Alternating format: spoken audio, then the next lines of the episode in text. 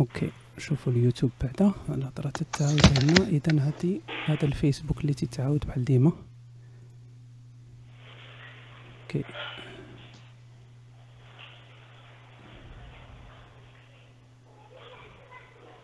okay اذا الناس اللي في الناس اللي يقدروا يدخلوا لشارلي ولا الفيسبوك يشوفوا واش خدام تما مزيان.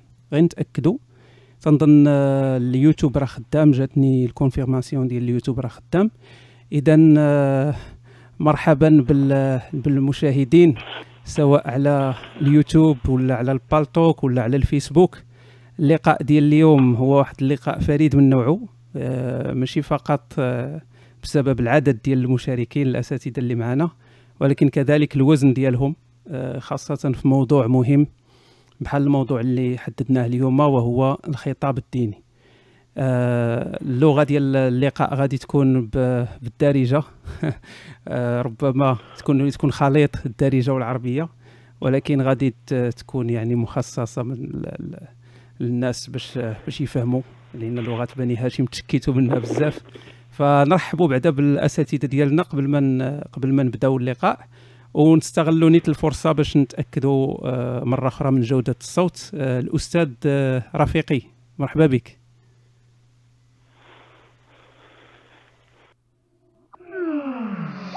أو كاين مشكل في سكايب. okay. واحد كاين عندنا مشكلة الإخوان في سكايب غادي نحلوه. دابا ماشي مشكل.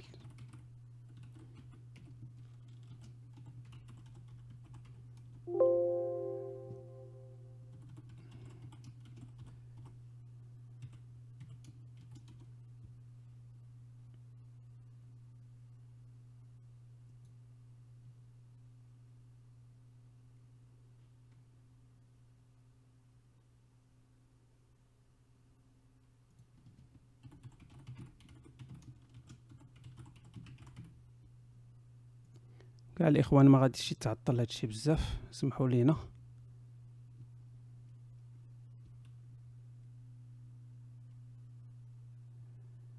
مسامحة.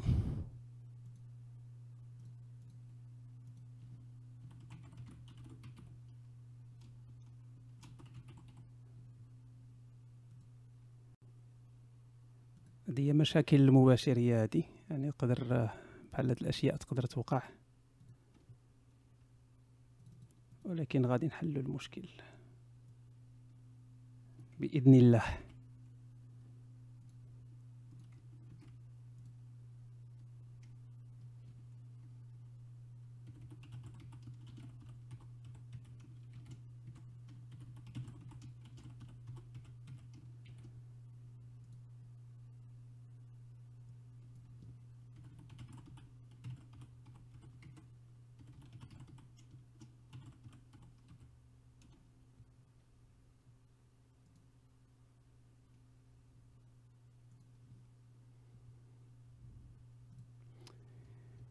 آسف جدا. الناس اللي يلا التحقوا بنا. كان مشكل عطب تقني فغادي نحلوه دابا وغادي نبداو الحوار ديالنا. اصبروا معنا واحد شوية.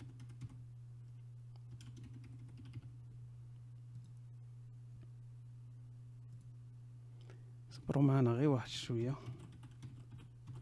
وغادي نبداو. okay. اذا نعاودو نتصلوا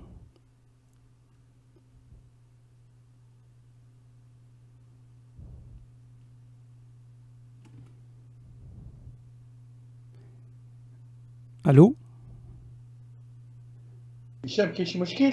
oui كان كان كان مشكل ما عرفتش من كل شيء تسد سكايب كامل تسد. آه يا آه أنا عندي ما تسدش من جهتي ما تسدش. يا لا أنا أنا مشى ليا كل شيء هذا عاود دابا. okay راه حنا مازالين في المباشر حنا في المباشر الآن. نشوف غير نضيف آه نضيف الأستاذ آه عصيد حتى هو.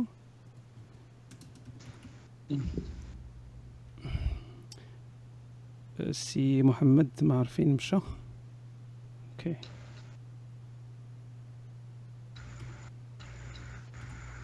هي مشاكل المباشر. تتوقع. OK. اذا نعاود نعيط للسي عصيد ونضيف كذلك آه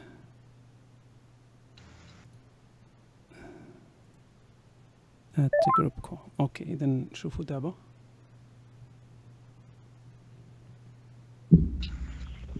ألو oui آه سي عصيد تسمعنا اخويا تقطع عندي ما بقيت كنسمع والو منين عطيت في الكلمة للسي رفيقي نعم آه، نعم قطع عندي الصوت كليا نعم نفس الشيء عندي تماما أنا وقع لي نفس المشكل آه سي رفيقي معنا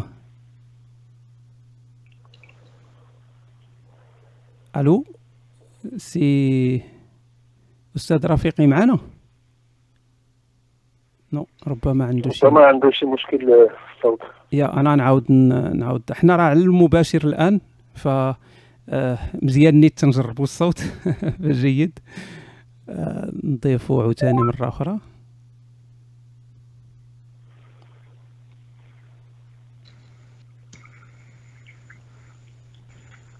كي راه تيصوني شوفوا دابا واش غادي يدخل معنا.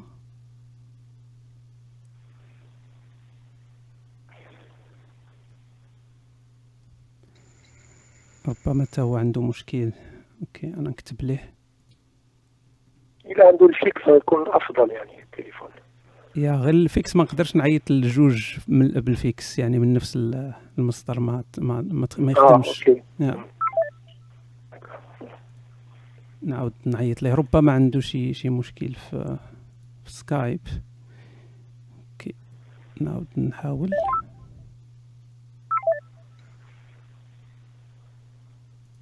أو هو ربما تيحاول يعيط آه، ممكن كذلك.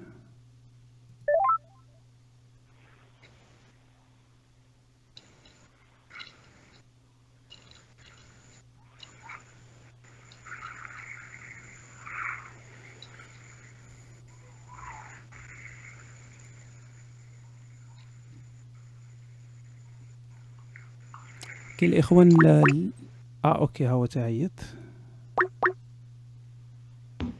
OK هو معنا ربما السي رفيقي تتسمعنا أنا معك مش شي مشكل. oui وقع مشكل في Skype كلشي تسد عندي أنا من جهتي يعني-. يعني مباشرة ما عطيتك الكلمة كلشي تسد. فتنتمنى ما تكونش بادرة شر تكون بادرة خير. فنعاودوا نعاودوا مرة أخرى. فتنظن بأن راه تأكدنا من الصوت. آه، إحنا على المباشر الآن. فالسي عصيد تيسمعنا تنسمعوه مزيان. السي سعيد نفس الشيء والسي رفيقي كذلك. اذا ترحب بكم مرة أخرى. مرحبا سي رفيقي. أهلا وسهلا. مرحبا. سي عصيد تسمعنا. مرحبا بك. نعم مرحبا. أهلا وسهلا. تحياتي للجميع. جميل. سي سعيد مازال معنا؟ آه، نعم معكم. أهلا وسهلا ومرحبا بالجميع. رائع جدا. اذا إذا نبداو نبداو اللقاء ديالنا آه، قلنا العنوان.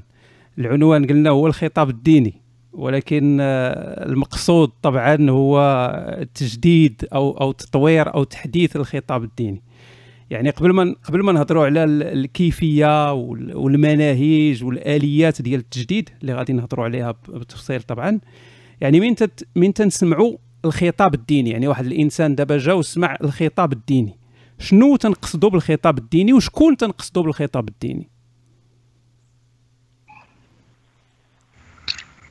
ممكن يتفضل أي واحد فيكم ون...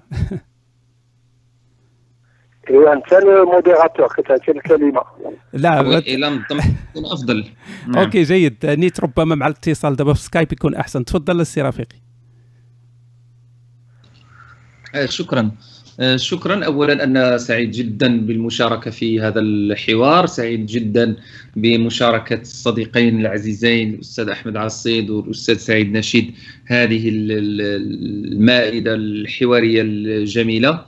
وشكرا لك آه، بالخصوص. آه، شكرا جزيلا على على على تأثيث مثل هذه الموائد وفتح مثل هذه الأبواب وجمع مثل هذه ال- الأسماء. نحن آه، صراحة يعني آه، أحيانا انت قلت خصنا ندرجوا شوية ياك آه لا واخا. بد لا بد. آه، إحنا بصراحه محتاجين جدا لمثل هذه الحوارات محتاجين جدا لأننا لأننا نفتحوا نفتحوا القنوات آه، بين المثقفين مختلف انتماءاتهم مختلف آه، مرجعيتهم هذا عمل آه، عمل مشكور وعمل جيد وجيد جدا. آه، نرجع للنقطة التي نتحدث عنها اليوم الخطاب الديني تجديد الخطاب الديني هذا الكلام اللي أصبح الآن اصبحنا تسمعوه كثير وأصبح يتردد في كثير من المجالس. آه، بعض الناس تدعي أنه موضة وأنه يعني ركوب على واحد الموجة جديدة للفت الانتباه يمكن للنجومية أحيانا. أنا في نظري يعني الأمر بغض النظر أنه قد يؤدي إلى ذلك قد يؤدي إلى مثل هذه الأمور ولكن تجديد الخطاب الديني هو ضرورة وضرورة حتمية. يعني شئنا أم أبينا علما أن تجديد الخطاب الديني هو يعني ليس امرا حديث يعني ليس امرا جديدا. نعم. هو يقع لكن يقع ببطء ويقع بدون أن بدون أن يكون تحت لافته تجديد الخطاب الديني. مثلا حين الدول الوطنية اللي تنعيش فيها اليوم لما غيرت القوانين التي كان معمول بها سابقا المستندة إلى الفقه الإسلامي وغيرتها بقوانين وضعية يتعامل بها اليوم هذا نوع من التجديد. رغم أنه آه، لم لم آه، لم يقع هذا الأمر تحت لافتة الخطاب الديني. نرجع لشنو المقصود لما تتكلموا عن الخطاب الديني؟ نعم شنو المقصود الخطاب الديني هو الخطاب المتوارث الذي يصدر ويسوق اليوم للناس على أساس أنه هو الدين. لأن هل هو الدين فعلا أم ليس الدين؟ هذا موضوع آخر. وهذا نقاش آخر. وما هي حقيقة الدين؟ وما هي المكونات التي يتكون منها أي دين؟ حتى المستوى ديال الدراسات الدينية والأنثروبولوجية وغيرها. هذا نقاش نقاش طويل.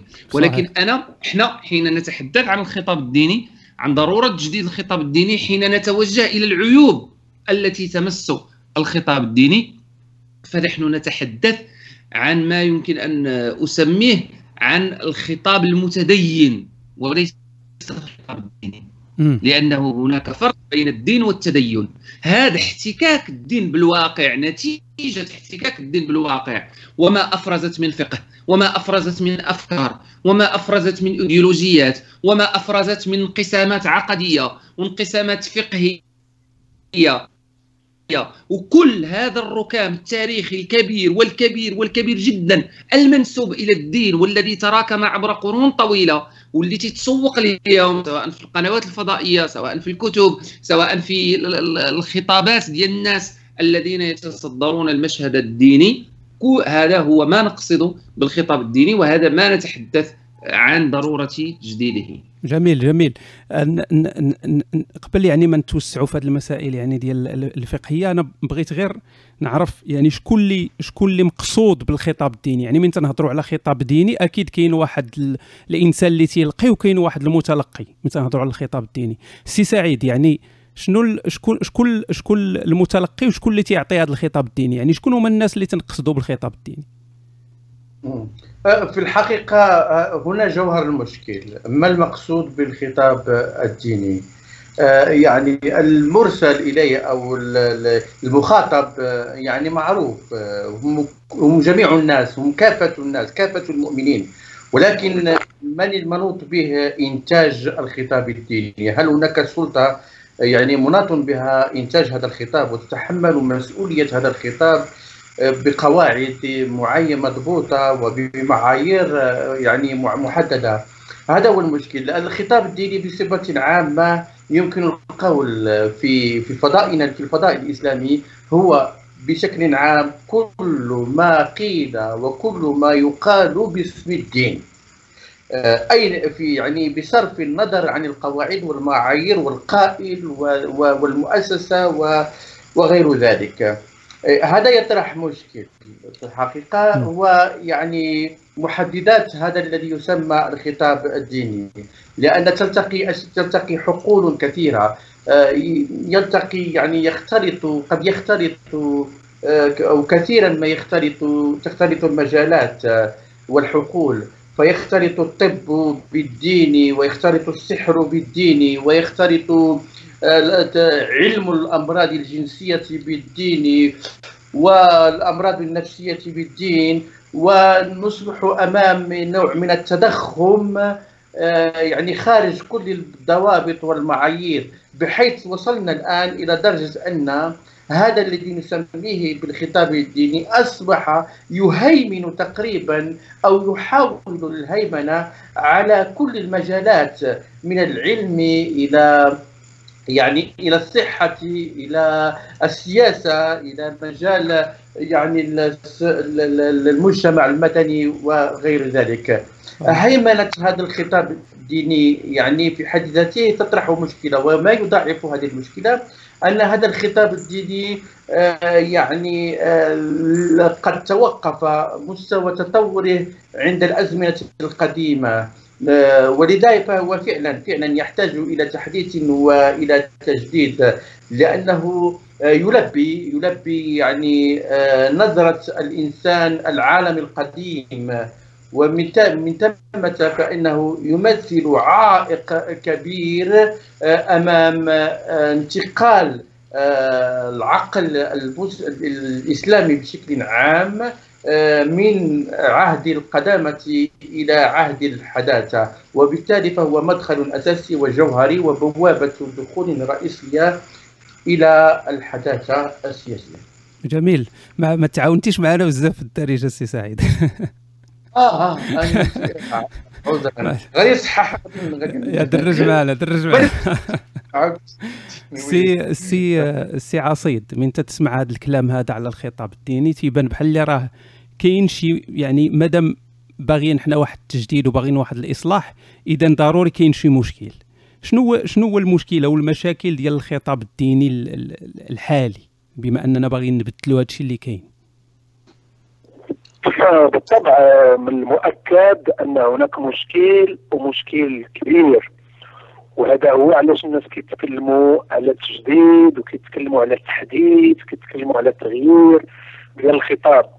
لأن كل خطاب كيعبر على حاجة اجتماعية وعلى حاجة حضارية. ولما واحد الخطاب ما كيبقاش يجاوب على الأسئلة اللي هي مطروحه ما كيبقاش يعطي الحلول للقضايا ديال الناس فكيولي كيعيش وضعية إشكالية وكيولي الناس كيتكلموا على التجديد وعلى التغيير وعلى التحديث إلى آخره لأنهم عندهم واحد الشعور بأن هذا الخطاب ما بقاش كيقوم بالدور ديالو اللي خص يقوم به واللي كينتظروه منه الناس اللي كيعتبروا بأنهم خاصهم وجهة نظر الدين في قضايا معينة. فالخطاب الديني هو كل أشكال القراءة والفهم والتفسير والتأويل ديال النصوص الدينية. وهذا العمل كيقوموا به ناس كيعتبروا أنفسهم هم أهل الاختصاص في الدين وهم الفقهاء. كيسميوهم المسلمون العلماء. اليوم اصبح هناك خلط. ما بقاش ما بقيناش كنستعملوا كلمه علماء باش نتكلموا على أخصائيين ديال الدين لأن هناك علماء آخرين هما اللي سافون بالمعنى ديال السيونس اليوم. صح. وباش ما يكونش الخلط الافضل نسميو أصحاب الاختصاص في الدين نسميوهم الفقهاء. وكلمة علماء نستعملوها في الناس ديال الفيزياء والطبيعيات والرياضيات والهندسة وعلم الفضاء وعلم الجينات إلى غير ذلك. فإذا هذا هو الخطاب الديني هو أشكال ديال الفهم والقراءة والتفسير والتأويل ديال ديال الدين. لكن هذه القراءة والفهم والتفسير والتأويل هي مرتبطة ديما بسياق. هذا السياق كيعيشوا فيه هذوك الناس اللي كيقوموا بهذاك التفسير والتأويل والقراءة وكيحكمهم هذاك السياق. وهنا غادي نجي للسؤال اللي طرحته اللي هو سؤال مهم. علاش كيحسوا الناس بأن هذا الخطاب خصو يتغير أو خصو تجديد إلى غير ذلك لأنه كيعيش واحد الأزمة خانقه وخطيرة منذ مدة طويلة. وهذه الأزمة كتمثل في أن الخطاب الديني الإسلامي ارتبط بنموذج دولة اللي هو ما بقاش اليوم اللي هو دولة الخلافة وارتبط بمجتمع ما بقاش اليوم حتى هو اللي هو المجتمع الإسلامي القديم. هذاك الفكر ما قدرش يواكب التحولات والتطورات ديال الدولة ولا ديال المجتمع. وبقى كيعتمد هذوك التفسيرات والقراءات والتأويلات وأشكال الفهم اللي دورها الفكر الديني هذه قرون طويلة هذه ألف عام ويزيد. وبقى كيعتبر أن هذاك الفهم وذاك التفسير وذاك التأويل وهذيك القراءة يمكن لهم يجاوبوا على أسئلة ديال أي عصر. صحيح. من العصور واي نموذج دوله وأي مجتمع. فبان بأن هذا غير ممكن. هاد الناس اللي كيعتبروا أنفسهم أهل الاختصاص في الدين وكيحتكروا هذاك الخطاب اللي كنسميوه الخطاب الديني وكيزودوا وكيغديو التمثلات ديال الناس اللي في المجتمع حول الدين هاد الناس هادو ما كيقبلوش أنه يتقال لهم بأن الخطاب ديالهم ما بقاش قادر يواكب. علاش؟ لأنهم كيعتقدوا بأن هذاك الخطاب الديني كيف ورثوه هو صالح لكل زمان ومكان وكيستعملوا عبارة الدين الإسلامي صالح لكل زمان ومكان. وهما في الحقيقة كيهضروا على الفكر ديالهم. باغيين يبرروا أن الفكر ديالهم يبقى كما هو كيستعملوا كلمة الإسلام. علاش؟ لأن كيتماهوا مع الدين. كيعتبروا نفسهم هما الدين. والقراءة ديالهم هي الدين. والفهم ديالهم هو صحيح الدين. وكينساو بأن الواقع هرب منهم ومشى للقدام. وكذلك نموذج الدولة ما بقاش هو نموذج الدولة الخلافة القديم. اللي كان كيستجب ليه ذاك الفقه التراثي القديم. وبطبيعة نعم. الحال هنا كيطرح واحد المشكل كبير وهو المشكل ديال هاد الناس الاختصاص اللي كنسميوهم الفقهاء. هادو شنو قالهم في الماضي؟ وقع لهم أن التفسير ديالهم والقراءة ديالهم للدين ولات مرتبطة بالمصالح ديال الحاكم السياسي رجل الدولة. ولات مرتبطة بالمصالح ديالهم حتى هما. ولا كيبان لهم أنهم إلا تخلاو على ديك القراءة وداك التفسير وداك التأويل. المجتمع غيمشي لهم من تحت الوصاية ديالهم. باش تبقى الوصاية ديالهم على المجتمع محكمة خصهم يبقاو في التحالف ديالهم مع رجل السياسة يعني مع الحاكم. وبهذاك التفسير اللي هو دايرينه لصالحه أيضا لأن دولة الخلافة الملوك ديالها والخلفاء ديالها كيلقاو في هذا الفقه. ما يرضي المصالح ديالهم. هنا تكونت واحد المصلحة واحد الدائرة ديال المصالح بين الحاكم والفقيه ولا المجتمع ضحيه ديال هذا التحالف. وأصبح المجتمع مبلوكي ما بقاش كيمكن يتطور. علاش؟ لأن الفقهاء والحكام فرضوا عليه واحد النموذج ديال السلوك وديال الفهم وديال المؤسسات معينة وكتعتبر هي الدين الصحيح. فالمجتمع ما بقاش قادر يتطور ما بقاش قادر يتجاوز الوضعية اللي هو فيه لأن هناك الناس اللي كيدبروا ليه القضايا ديالو اللي كيعملوا التدبير هادو ناس عندهم فكر جامد. وعلاش هو جامد؟ لأنه مطابق لمصالحهم. باش يرعاو ديك المصالح يعني خلاو الفكر جامد مدة أزيد من 12 قرن. وهنا المجتمع الإسلامي بدأ يتجاوز الغرب مشى بعيد مع النهضة الأوروبية وقعت الاكتشافات الكبرى وقعت الثورات العلمية الكبرى وقعت انشاء الجامعة كمؤسسة حديثة آه، يعني ظهرت الطبقة الوسطى آه، يعني ظهرت الفنون والآداب وكذا. مشاو الغربيين بعيد. إحنا بقينا في واحد نموذج دولة ونموذج مجتمع جامد لأن الناس اللي كيرعاوه باغي خايفين مصالحهم بالبيع من هنا يعني القساوة ديال الفقهاء لما كينتقدهم شي حد. علاش الدعاة الفقهاء كيردوا ديما على اللي كينتقدهم بواحد القسوة وبواحد العنف؟ لأنهم كيعتبروا أن ذاك الفكر الجديد كيهدد مصالحهم نعم. المصالح ديالهم. سي عصيد قبل ما هذيك المصالح سي عصيد قبل ما نتكلموا أي تفكير جديد وأي إبداع جديد. سي عصيد قبل ما نتكلموا على سبب يعني العنف ديال الخطاب الديني. نعم. قبل ما نتوسعوا في هذا يعني طبعا الجانب الآخر الجانب ديال الفقهاء وتا هما كيفاش تيشوفوا الخطاب الديني غير نبقاو مازال في الجانب ديال شكون اللي تي يعني المتلقي وشكون اللي تيدير الخطاب الديني لأن هذه بعض كاين بعض الخلط في هذه المفاهيم. وهنا ربما نوجه السؤال نعم. للسي رفيقي. هو أننا كما قلت اليوم كاينة بزاف ديال الأصوات تتهضر على أو تطالب بالتجديد يعني كل شيء باغي التجديد يعني ما ما, ما عرفتش واش هذه القضية ديال التجديد في الخطاب الديني عندها شي علاقة بالمد الإلحادي اللي اللي اللي دابا تيغزو البلدان الإسلامية بين قوسين. يعني هذه الأصوات نعم. تجي من من من جميع الأماكن يعني من سياسيين مفكرين مثقفين حتى المؤسسات الدينية بعض المؤسسات الدينية حتى هي باغا التجديد يعني السؤال هنا سي رفيقي هو آه اذا كان كل شيء باغي التجديد علاش مازالين معطلين ومبلوكين علاش ما ما نديروش اليد في اليد ونتوكلوا على نتوكلوا نتوكلوا على الله؟ واخا اولا غيب واحد الملاحظة بغيت نقولها على هذا الكلام اللي قلتي الآن قضية التجديد لا أعلم شي جهة أو شي تيار معين لا لا ينادي بالتجديد. صح. بما صح. في ذلك الناس اللي ضد التجديد الذين تحدثوا عنهم. صحيح صحيح. حتى هما تيهضروا على التجديد إحنا فين تعلمنا التجديد تعلمناه فان التجديد ضروري وأن الحديث إن الله يبعث على رأس كل مئة سنة لهذه الأمة من يجدد لها أمر دينها وكل شيء تيتحدث على التجديد ولكن شنو هو ذاك التجديد الذي يتحدثون عنه؟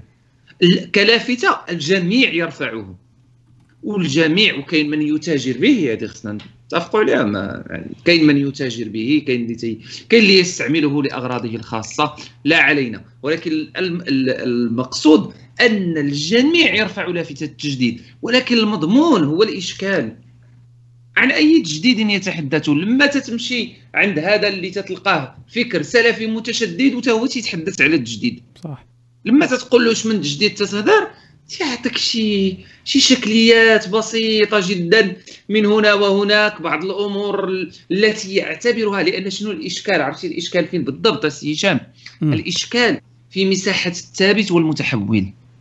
ما هو الثابت في الدين وما هو المتحول منه؟ فالإنسان كلما كان تنويريا كل ما كانت مساحة المتحول عنده كبيرة ومساحة الثابت ضيقة جدا. الآخر على العكس. تيقول لك لا وهذه لا يمكن وهذه الشريعة ما يمكنناش نتكلموا فيها وهذه العقائد ما يمكنناش فيها هذه الأصول ما يمكنناش نتكلموا فيها هذا الإجماع ما يمكنناش نتكلموا فيه هذا اتفق عليه العلماء ما يمكنناش نتكلموا فيه لدرجة أن مثلا كاين واحد الكتاب اللي هو كتاب حركي وكان انتشر ومنتشر بشكل كبير جدا عند الحركات الإسلامية سماه الثوابت والمتغيرات. بغى زعما كفكره هي فكرة حسنة. ولكن لما تجي المضمون شنو جعل الثوابت؟ هي الأصول وهي الإجماعات وأكثر من ذلك قال لك وكل ما اتفقت عليه الحركات الإسلامية في العصور المتأخرة يمكن اعتباره ثابتا. وبالتالي ما خلاش مساحة للمتحول. ولكن لما توسع دائرة المتحول أو المتغير وتقزم وتضيق دائرة الثابت وهذا هو الأصل. وهذا هو الذي ينبغي أن يكون. حين ذاك غادي نلقاو واحد الفسحة كبيرة للتجديد. حين يقال مثلا بأن الأصول التي ان مثلا أصول الفقه ثابتة والقواعد التي فيها ثابتة ولا يمكن أن تتحول. راه بحال تنكبوا الماء في الرمله اذا كانك لا لا يوجد أي معنى لأن تتحدث عن التجديد وأنت لا تريد تجديد الأصول التي تنتج لأن الإشكال راه في الآلة التي أنتجت الا غير عاودتيها غير هي نفسها ستنتج نفس الشيء. بحال شي آلة مشيتي آه نقيتيها شوية نظفتيها شوية حيدتي لها من هنا ومن هنا وعاودتي بها الإنتاج. ستعطيك نفس الإنتاج ما غاديش تعطيك إنتاج آخر. وبالتالي كل من ينادي بالتجديد حتى هذه المؤسسات اللي قلتي وحتى هذا الشيء لا يجب أن نلتفت ما خصناش نلتفتوا نهائيا للشعارات. لأن يعني الشعارات قد تكون لها أغراض متعددة ولكن أجني المضمون. ماذا تريد أن تجدد؟ وماذا تقصد بالتجديد؟ طبعا لا شك أنه الفكر الإسلامي عموما في مأزق. هادشي خصنا نتفقوا عليه. الفكر الإسلامي كله في مأزق. المد الذي تحدثت عنه حتى قبله. كل المتغيرات التي عرفها العالم. انتقال من شكل دولة معينة إلى شكل من شكل الإمبراطوريات الموسعة والخلافة وغير ذلك إلى شكل الدولة الحديثة والدولة الوطنية. طرح إشكالات كبيرة. أرغمت كثيرا منهم كما قلت قبيلة. كثيرا من هؤلاء الذين يعارضون التجديد اليوم كثير منهم يتحكم إلى القوانين الوضعية. أرغم على أن يخضع لهذا لهذا التجديد. هذا التغير من شكل الدولة هذا العولمة ثم هذه الثورة التكنولوجية وهذا التدفق الضخم والكبير جدا للمعلومة. تغير الوعي تغير الوعي سهولة الوصول إلى المعلومة. هذه تحديات كبرى أرغمت هؤلاء على على على أن يتحدثوا عن التجديد. ولكن كما قلت راك تلقى تيتحدث على التجديد هو تيقول لك لا ونزيدك واحد القضية آه واحد القضية راه خصنا خصنا نلاحظوها وندقوا فيها شوية. تجديد الخطاب الديني. راه تتلقى بزاف ديال الناس تيتحدثوا على تجديد الخطاب الديني. طبعا. ولكن هو شنو تيقصد؟ ما تيقصدش المضمون. صح. تيقصد تيقول لك تجديد الخطاب أنه يجب الحفاظ على المضمون وأنه يجب تغيير الأسلوب. ما خصناش نبقاو خصنا دابا نديرو الدين خصنا نقدموه شوية شكل كوميدي فكاهي يكون للناس يكون هذا. نعم. نستعملوا الإنترنت ما نبقاوش نستعملوا غير المنبر ما نبقاوش نستعملوا غير الوسائل التقليدية المسجد والدرس وغيرها. ندخلوا الفيسبوك ندخلوا الإنترنت ندخلوا اليوتيوب. هذا هو تجديد الخطاب عنده كثير من الذين يتحدثون عن تجديد الخطاب الديني لا يقصدون إلا هذا الأمر هذا. لأنه شنو تيتصوروا لأن تصور الدين مشكل. لأنه تيقول لك واش بغيتي نغير دين الله؟ واش أنت لما تقول هذا تجديد الخطاب الديني بغيتي أنا نغير الدين بغيتي نحرف الدين. لأن الإشكال كما قلت اولا في التصور معنى الدين. ما هو الدين؟ لأنه كثير مما يتصوره من الدين يجب أن نجتهد في بيان أنه ليس من الدين لأنه وقف عائق. وقف عائق أمام المجتمع. هذه العوائق أمام المجتمع هي طرحت إشكالات كبيرة طرحت تحديات كبيرة. وبالتالي علاش نجاوب على سؤالك؟ علاش بزاف ديال الناس الآن ضد التجديد رغم أنهم يرفعون هذا الشعار؟ كما قال السي عاصد لمصالح المصالح هي التي تتحكم في كل شيء. الذي يتحكم في كل شيء هي المصلحة. ولذلك القرار السياسي في الغالب هو الذي يكون حاسما في هذا الموضوع. راه نعيا من تحدث أنا على التجديد ويتحدث الأستاذ ويتحدث الأستاذ وتحدث الجهة الفلانية وتحدث الجهة الفلانية ولكن لن يكون هناك أي تجديد ولن يكون هناك أي إصلاح ما لم يكن هناك قرار سياسي. وحنا تنعرفوا حنا تنعرفوا أن القرار السياسي راه ما مرتبطش بالإيديولوجية. القرار السياسي مرتبط بالمصلحة اولا وأخيرا. المصلحة هي اللي تتحكم القرار السياسي. وبالتالي تشجع القرار الناس ديال السياسة يتشجعون ويتجاوبون أحيانا مع خطاب التجديد حين يصب في مصلحتهم. ويترددون ولا يقدمون حين يكون ضد مصلحتهم. وهذا أمر طبيعي في المجال السياسي. إذا شنو مهمة المثقف ومهمه المفكر ومهمه هاد الناس اللي تيدعيو إلى إلى التجديد الديني الحقيقي اللي هو تجديد الخطاب وتجديد المضمون. عليهم أن يقنعوا صاحب القرار السياسي بأن هذا التجديد من مصلحتهم. أنه يصب في مصلحتهم في مصلحة الوطن في مصلحة المجتمعات التي التي يحكمونها. بغير هذا رما لا أظن أنه يمكن أن يكون هناك شيء جديد. جميل جدا سي رفيقي. رائع. آه ربما السؤال السي سعيد يكون في نفس في نفس السياق. يعني كما قال السي رفيقي يعني تنهضروا على تجديد الخطاب ما تنعنيوش حنا دائما نفس الشيء. ماشي كل الجهات اللي تتنادي ولا تتهز شعارات ديال التجديد تتعني نفس الحاجة. مثلا السلفي والأستاذ رفيقي عارفني علاش تنهضر. السلفي عنده تجديد الخطاب هو آه، تقريب الإدارة من المواطنين. يعني هو باغي ما غاديش يقيس شي حاجة اللي فاهمها بالفهم ديال السلف. هو باغي غير يجدد الحوار باش يوصل ذاك الفهم السلفي للناس ويتقبلوه. ف من من تنسمع طبعا المثقف المثقف هو باغي واحد التجديد حقيقي اللي هو التجديد ديال الخطاب والتجديد ديال المضمون كما قال سي رفيقي. واش ماشي من الأحسن ان أننا لو لو اللي باغيين تجديد حقيقي إحنا كاملين اللي باغيين تجديد حقيقي واش واش ماشي من الأحسن أننا نختاروا شي مصطلح جديد؟ يعني نفرقوا به بين داكشي اللي باغي السلفي من التجديد وداكشي اللي باغي المصلح.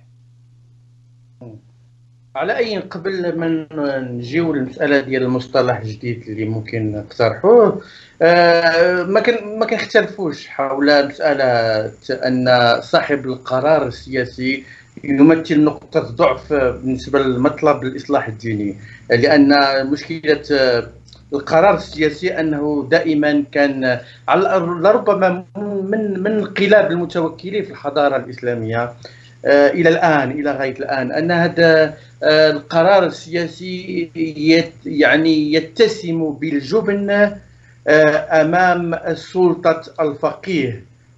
يعني صاحب القرار السياسي يخشى من سلطة الفقيه يجامل الفقيه. مثال بسيط أنا عندنا في المغرب كل مرة حاولت بعض الأطراف تفتح ملف إصلاح بل بل بل تحديث منهاج تدريس الدين إلا وكتنوض اللوبيات.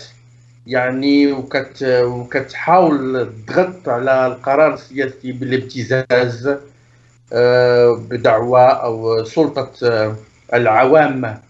آه، كنعرفوا جنازة ابن حنبل كانت مليونية. واحد الوقت مبكر يعني كانت إشارة فعلا سلطه الفقيه. وهي إشارة حتى للحاكم. الحاكم اللي بغى يستمر. خصو يتعاون مع الفقيه لأن الفقيه اللي كيتحكم في الشعب. هذا هو المعضلة ديالنا الكبيرة. على اي ولكن بصرف النظر على المسألة هذه اللي هي أيضا معركة من نوع خاص آه، خصنا نعرفوا فين كاين المشكل وخصنا نحدوا حنا في المشكل ونقولوها فين كاين المشكل وصاحب القرار السياسي شغلو هذاك. حنا شغلنا نقولوها فين كاين المشكل. نطرحوا نعاود نطرحوا السؤال فين كاين المشكل بالضبط في الخطاب الديني؟ واش كاين المشكل في الخطاب الديني كامل؟ ولكن بالضبط بعض النقاط داخل الخطاب الديني؟ أعتقد أن المشكلة الجوهريه ديال الخطاب الديني هي في مشكلتين في مستويين. المستوى الأول هو منظومة القيم منظومة القيم اللي كيبشر بها الخطاب الديني اللي كنسمعوها في المساجد في الجوامع في المدرسة في الإعلام.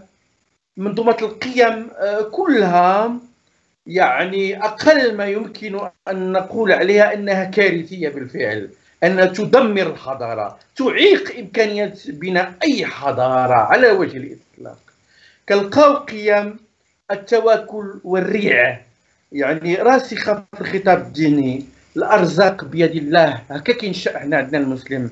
كينشا انه في الجوامع وفي المدرسة من صغرو كينشأ على أنه كيعرف بانه الرزق ديالو بيد الله ما بيد حتى شي واحد آخر. معنى من مهما جد وعمل وكدح راه في آخر المطاف الرزق بيد الله. واش ممكن بهذه القيمة هذه ننميو قيم العمل عند هذا المسلم هذا؟ ابدا. هذا عائق كبير أمام أي مشروع تنموي نبغيو نبنيوه عائق آخر مثلا آه، قيم التعظيم والتقديس والإجلال. كل مرة سبحان الله. بون فكرة الله فكرة نبيلة بالفعل. ولكن ما معنى أنك في كل كتشوف ظاهرة تقول سبحان الله. هذا عائق. أمام السؤال أمام النقد أمام إعمال العقل أمام العلم أمام المعرفة العلمية. ما كتبناش المعرفة العلمية على سبحان الله. المعرفة العلمية كتبنى على أساس قدر بروميثيوسي على أنني ممكن نعرف ممكن نعرف داكشي اللي ما عرفوش الآخرين. ممكن نصنع داكشي اللي ما صنعوش الآخرين ممكن نبدع أشياء اللي ما تبدعش الآخرين. لا يوجد مستحيل مستحيل هنا. لا يوجد أشياء يعني خطوط حمراء تخص تخص قوى غيبية معينة. هنا ندمر إمكانية بناء معرفة علمية. آه، يبشر الخطاب الديني ديالنا بقيم الطاعة والولاء والجماعة. وهذه وما إلى ذلك. وهذه كلها قيم تعيق بناء مجتمع ديمقراطي. حيث ما يمكنش في آخر المطاف تبنى دولة ديمقراطية. كاين بعض الانقطاع عزيزي. كاين بعض التقطيع في الصوت سي سعيد. آه، آه، الآن؟ الآن جيد. نشوف الآن. تمام؟ الآن مزيان. تمام. هو جهاز يعني دائما في منظومة القيم يعني. تمام؟ نعم. آه الكراهية. عندما نسمع كنسمعوا بزاف كنسمعوا أئمة ديال المساجد الصوت لا ما كيتقطعش دابا ياك؟ لا دابا مزيان دابا مزيان تفضل. يعني oui OK. ملي كنسمعوا حنا هاد يعني أئمة المساجد كيعتبروا الغضب كما شحال من مرة كنسمعوا أنا نيت بودني كنسمع خطيب الجمعه أه واحد المرة في قناة ثانية deuxième في خطبة في خطاب رسمي هذا تبارك الله كيقول لك أن الغضب وأن الغيرة من أخلاق المسلم. واش واش هذه أخلاق ولا غرائز بدائية؟ هذه غرائز بدائية ماشي أخلاق.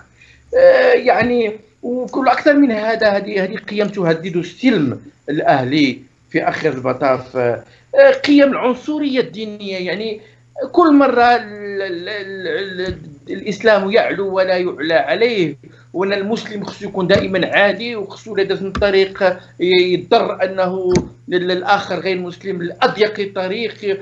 ولا كانت عندنا كنيسه والجامع خصو يكون الصوت ديال الجامع أعلى وخصو يكون المئذنه أعلى. ويعني وهذا أيضا يهدد قيم السلم العالمي. منظومة القيم فظيعة جدا ويجب الاشتغال على إعادة بناء منظومة قيم جديدة من داخل الخطاب الديني. هذا المستوى الأول. المستوى الثاني الجهاز المفاهيمي. الجهاز المفاهيمي اللي كيستخدموا الخطاب الديني. المفاهيم هي ماشي فقط مجرد آليات أو أدوات للتواصل. لا راه كتبنى بهم الفكرة. كيوجهوا العقل كيوجهوا الفكر. حيت ملي كنستعمل أنا مفاهيم ديال العورة وكنستعمل مفاهيم ديال الغنيمة وديال آه يعني الطاعة وديال البراء وديال الولاء. هذه كلها مفاهيم اللي كتشكل يعني كتوجه العقل كتشكل سلطة على العقل المسلم. وبالتالي هنا خطورة الخطاب الديني.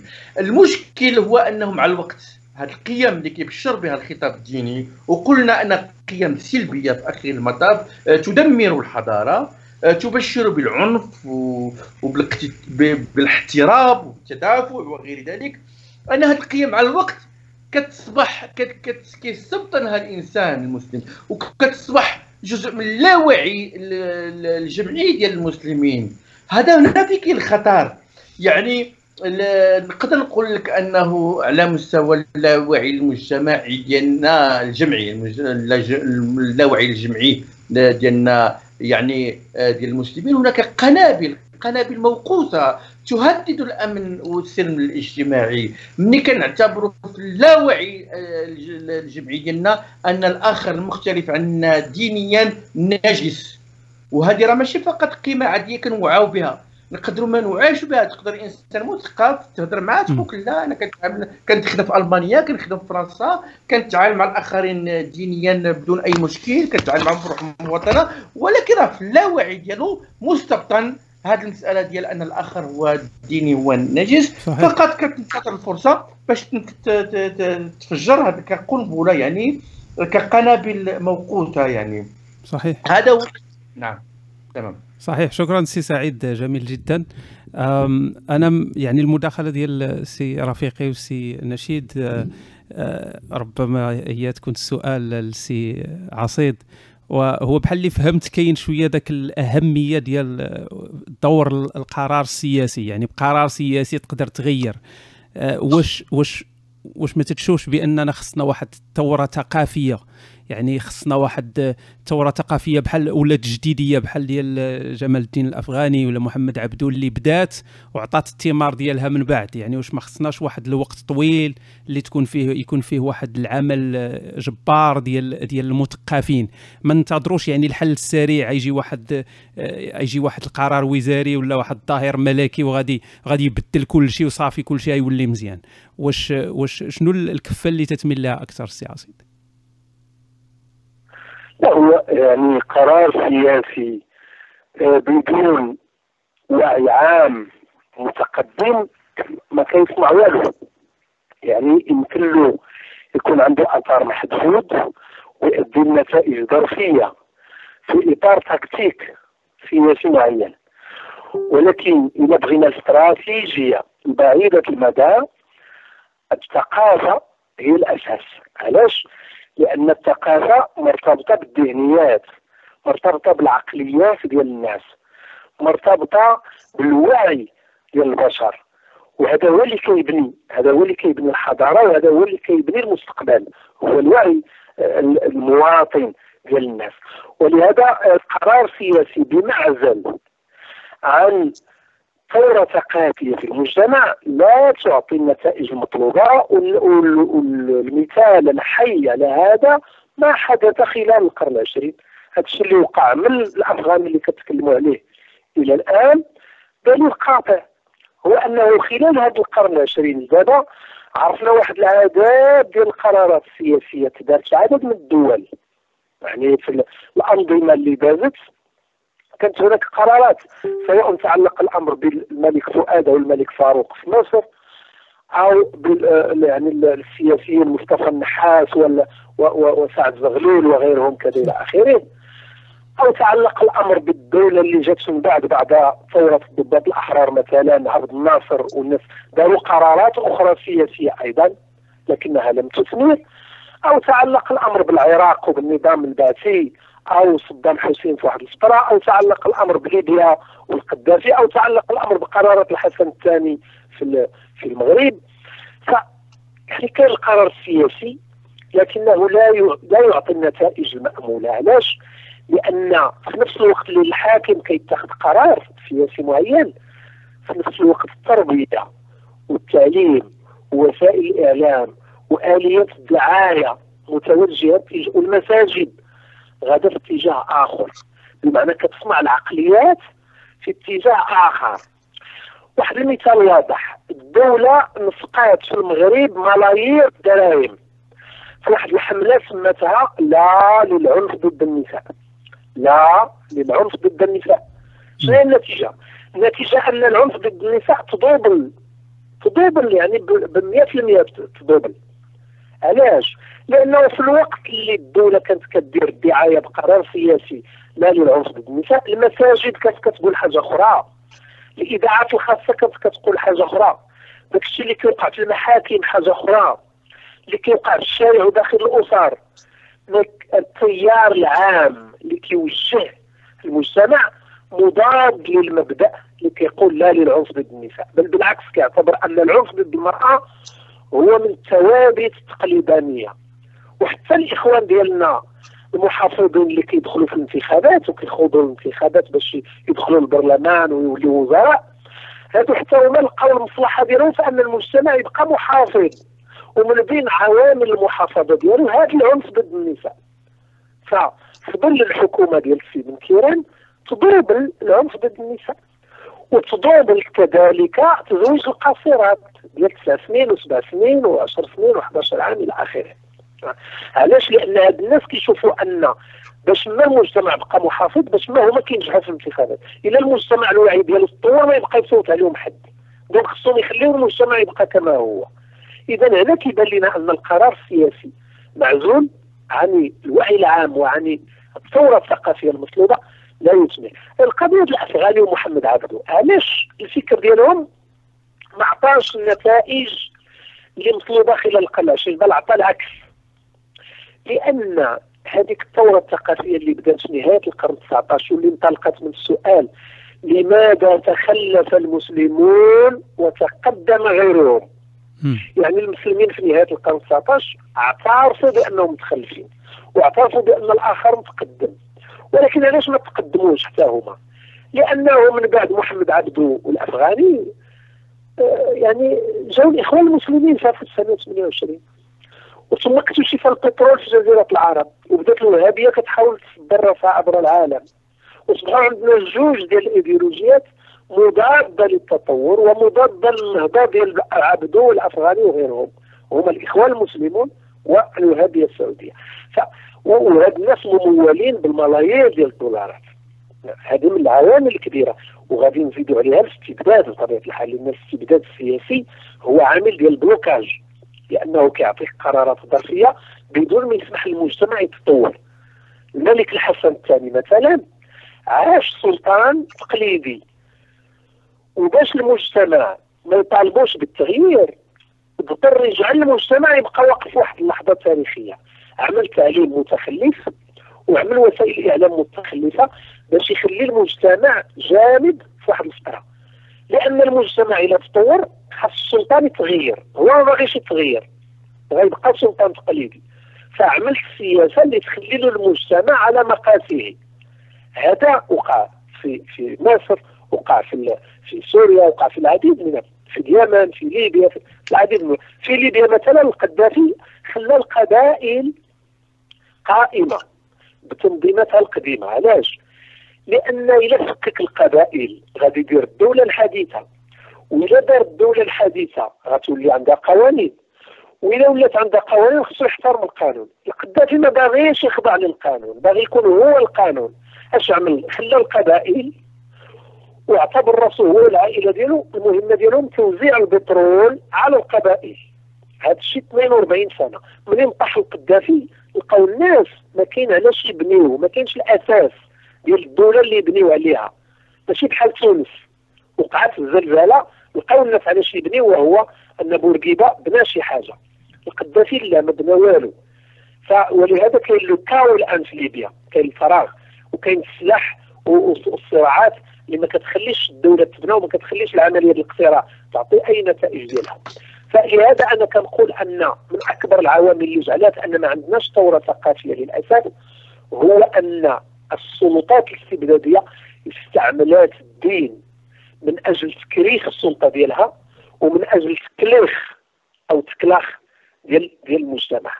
واستعمل الدين للأسف لهذه الأهداف غير النبيلة. والنتيجة هو الجمود وعدم التطور والتمكن ديال الاستبداد ولكن أيضا شيوع OK ربما كاين شي مشكل في الاتصال مع السي عصيد. غنحاول نتصل به مرة أخرى.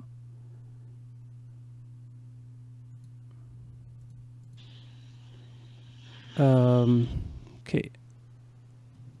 ثواني فقط دقيقة.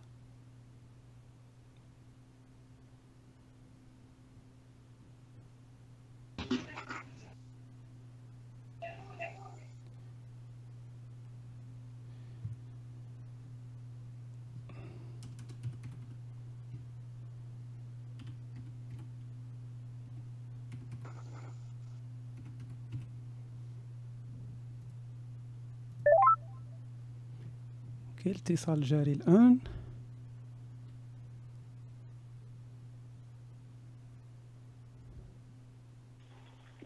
oui نعم. OK. تفضل سي عصيد كمل اسمحوا لي تقطع الهاتف لا بأس عزيزي كمل. فاذا أنا بالنسبة لي كنشوف بأن الفكر الديني في المجتمع ديالنا وفي المجتمعات ديال شمال أفريقيا والشرق الأوسط عنده زوج ديال المعضلات كبيرة. المعضلة الأولى أنه مفارق للواقع. بينه وبين الواقع كاين واحد الهوية كبيرة. المعضلة الثانية هو أنه مرتبط ديما بفكرة الدولة. عمر الفكر الديني ما غيتقدم إذا بقى مرتبط بفكرة الدولة. علاش؟ لأن الدين ما خصوش يكون دولة. خصو يكون اعتقاد الأفراد وترعاه الدولة كحق من الحقوق. أما إلى الدين بقى في العقول ديال الفقهاء على أنه دولة. غادي يبقاو دائما كيسعاو باش يهيمنوا وباش يمارسوا الوصايه على المجتمع باش ما يتطورش. الحل ديال المسألة الأولى أي العوه بين الفكر والواقع الحل ديالها هو فقه الواقع. يعني أن يولي عندنا فقهاء اللي واعيين بالرهانات الجديدة وعارفين بأن الدين إلى ما إلى ما قاموش ب بتطوير الفهم ديالو والتجديد في الفكر ديالو والتحديث ديال بنيات التفكير أيضا راه غادي يتجاوزهم الواقع.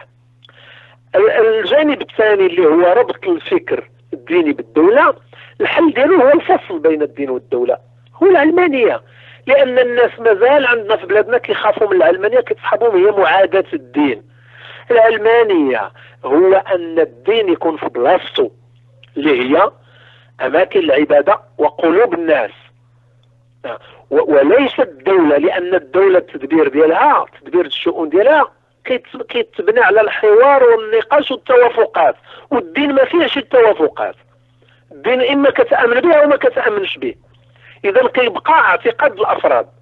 السياسة هي مجال توافقات وأخذ ورد وصراع. وإذا هذا هو الحل في القضيتين معا اللي هما السبب ديال الأزمة الخانقة ديال الفكر الديني في بلادنا. جميل جدا. شكرا عزيزي عصيد.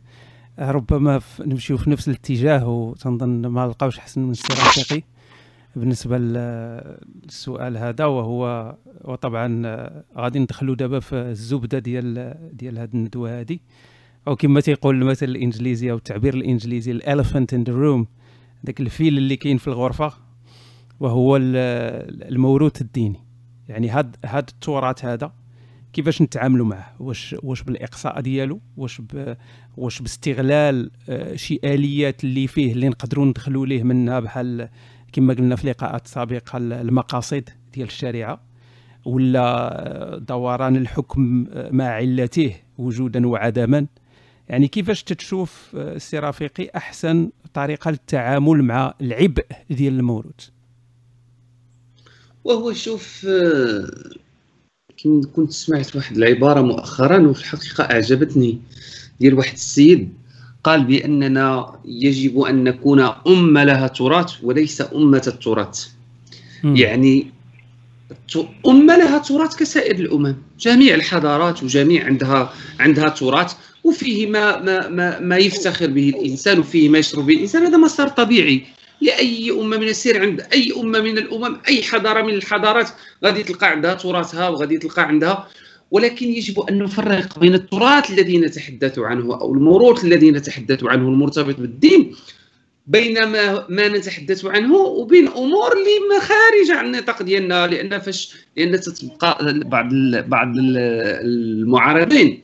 تيجي تيقول لك أنتم تنتقدون التراث والتراث والتراث فيه وفيه وأين كذا وكذا وتيبقى يعمر عليك. داكشي بزاف. حنا ما تنقصدوش لما أتحدث عن التراث. واش أتحدث عما خلفه التراث العربي التراث الإسلامي عفوا في من من آه، فنون من آداب من شعر من عمارة في البنيان ومآثر بنيانية ومآثر. علاش؟ علاش أنا لا أتحدث عن شيء؟ هذا ما لأن ما عنديش معه مشكل. اولا لأن فيه ما يحق للإنسان أن يفخر به. انجازات علمية لما تلقى آه لما تلقى الغرب قد استفاد من ابن رشد واستفاد من ابن سينا وداير لهم التماثيل ديالهم وتدرس كثير من نظرياتهم على الأقل في التاريخ في تاريخ العلوم. هذا هذا تراث أتشرف به وأعتز به اي عائق في الواقع الذي أعيشه. ولكن حين نتحدث نحن عن هذا الموروث نتحدث عن الموروث الذي يشكل عائقا أمام التقدم.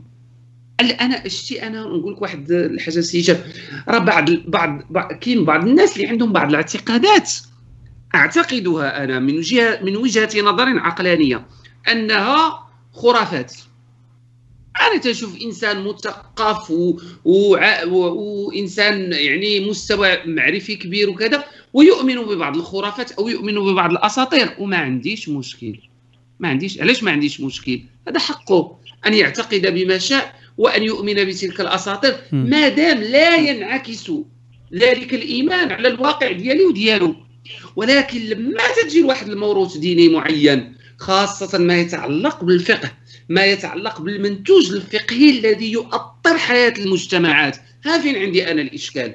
أنا ما عنديش الإشكال في اعتقاداتك الغيبية ولا في اعتقاداتك ما نعرف شنو ولا في الأساطير التي تؤمن هادشي لا يعنيني في شيء واخا أنا لا أؤمن به.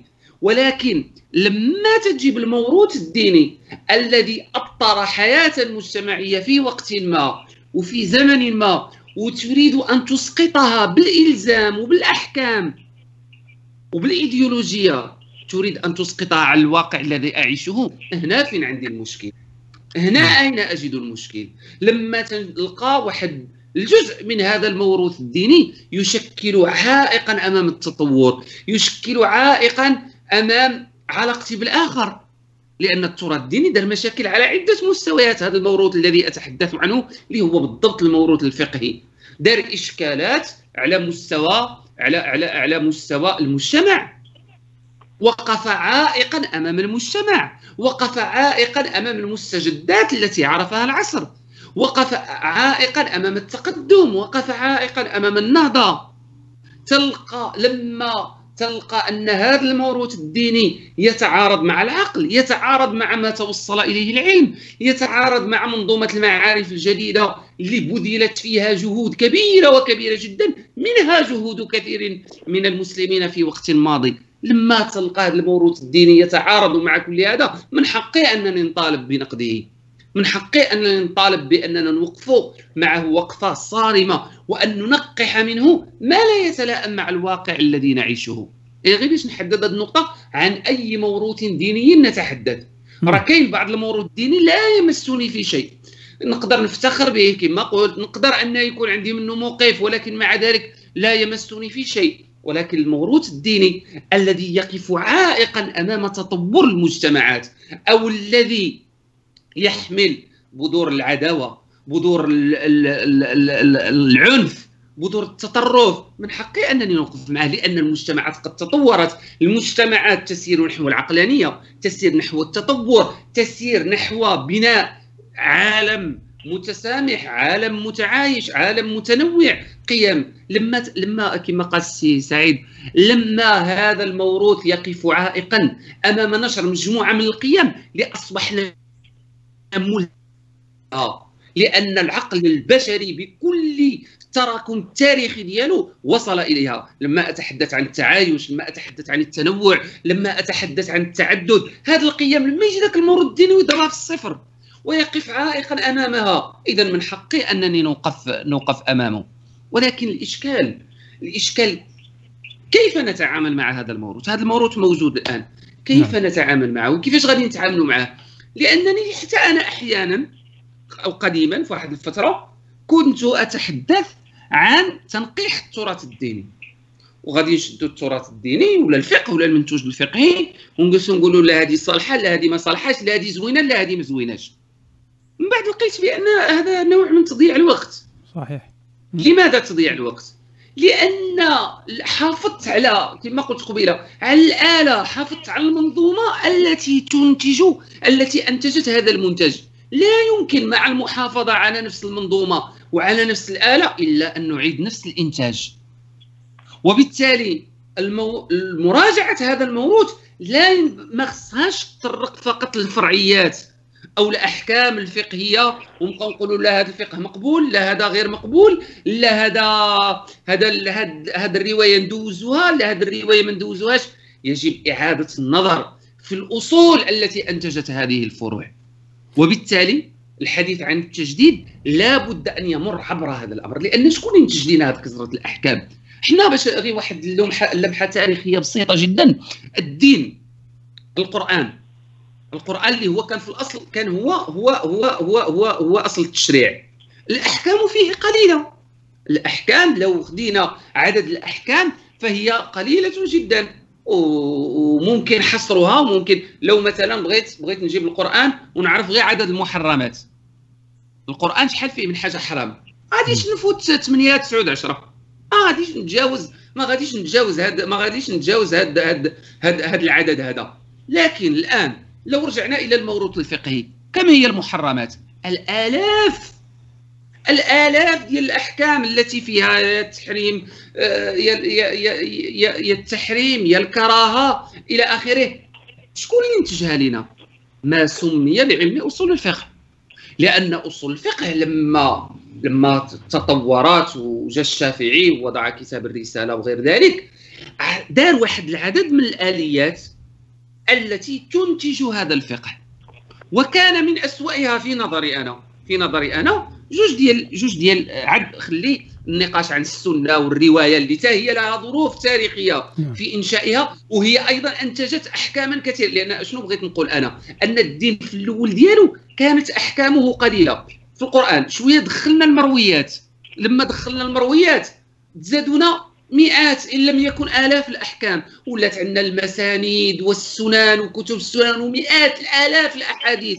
وكل حديث تنخرجوا منه حكم. حكم حكم. تبدأ بدا بدا بدا ذاك الكم ديال الأحكام يتكاثر ويتناسل. ما اكتفيناش بالمرويات. قلنا لا كاين أصل آخر اللي هو الإجماع. وبدينا. وطبعا الإجماع له ظروف سياسية وله سياقات سياسية. كانت الدولة في حاجة فيها إلى أن آه، تعتمد على المتفق عليه وألا يخرج الناس عنه. ومن هنا برز مفهوم الجماعة وهو مفهوم سياسي وليس مفهوما عقديا أو مفهوما فقهيا. فاخترع ما يسمى الإجماع. أنا قريت واحد المرة قصة ديال ديال الإمام الشافعي. أنا واحد المرة جات عنده وقالت له آه، يا إمام بغيتك تعطيني دليل حجية الإجماع. علاش هذا الإجماع حجة؟ فقال لي صراحة أنا ما عنديش دليل دابا ولكن رجعين بعد ثلاث أيام نلقى لك دليل. ورجعت بعد ثلاثة أيام وقرأ عليها واحد الآية ومن يشاقق الرسول من بعد ما تبين له الهدى ويتبع غير سبيل المؤمنين نوليه ما تولى ونصليه جهنم اولا هذه الآية لا علاقة لها بالإجماع لا من قريب ولا من بعيد. ولا تتحدث بأي حال من الأحوال عن الإجماع. ولو الأغرب من هذا كيفاش أصل من الأصول الذي كافرا؟ يعني كثير من من الأصوليين نصوا على أن مخالف الإجماع كافر. هذا الأصل بهذه القوة وبهذا الحجم. وشوف اليوم كم من الأفواه تلجم بحجة لا هذا إجماع لا هذا منطقة الإجماع لا يمكن المس بها. أصل بهذه الضخامة بهذه الحمولة الشافعي مقدوم ما لقى له دليل إلا بعد ثلاثة أيام. ودليل لا يصلح.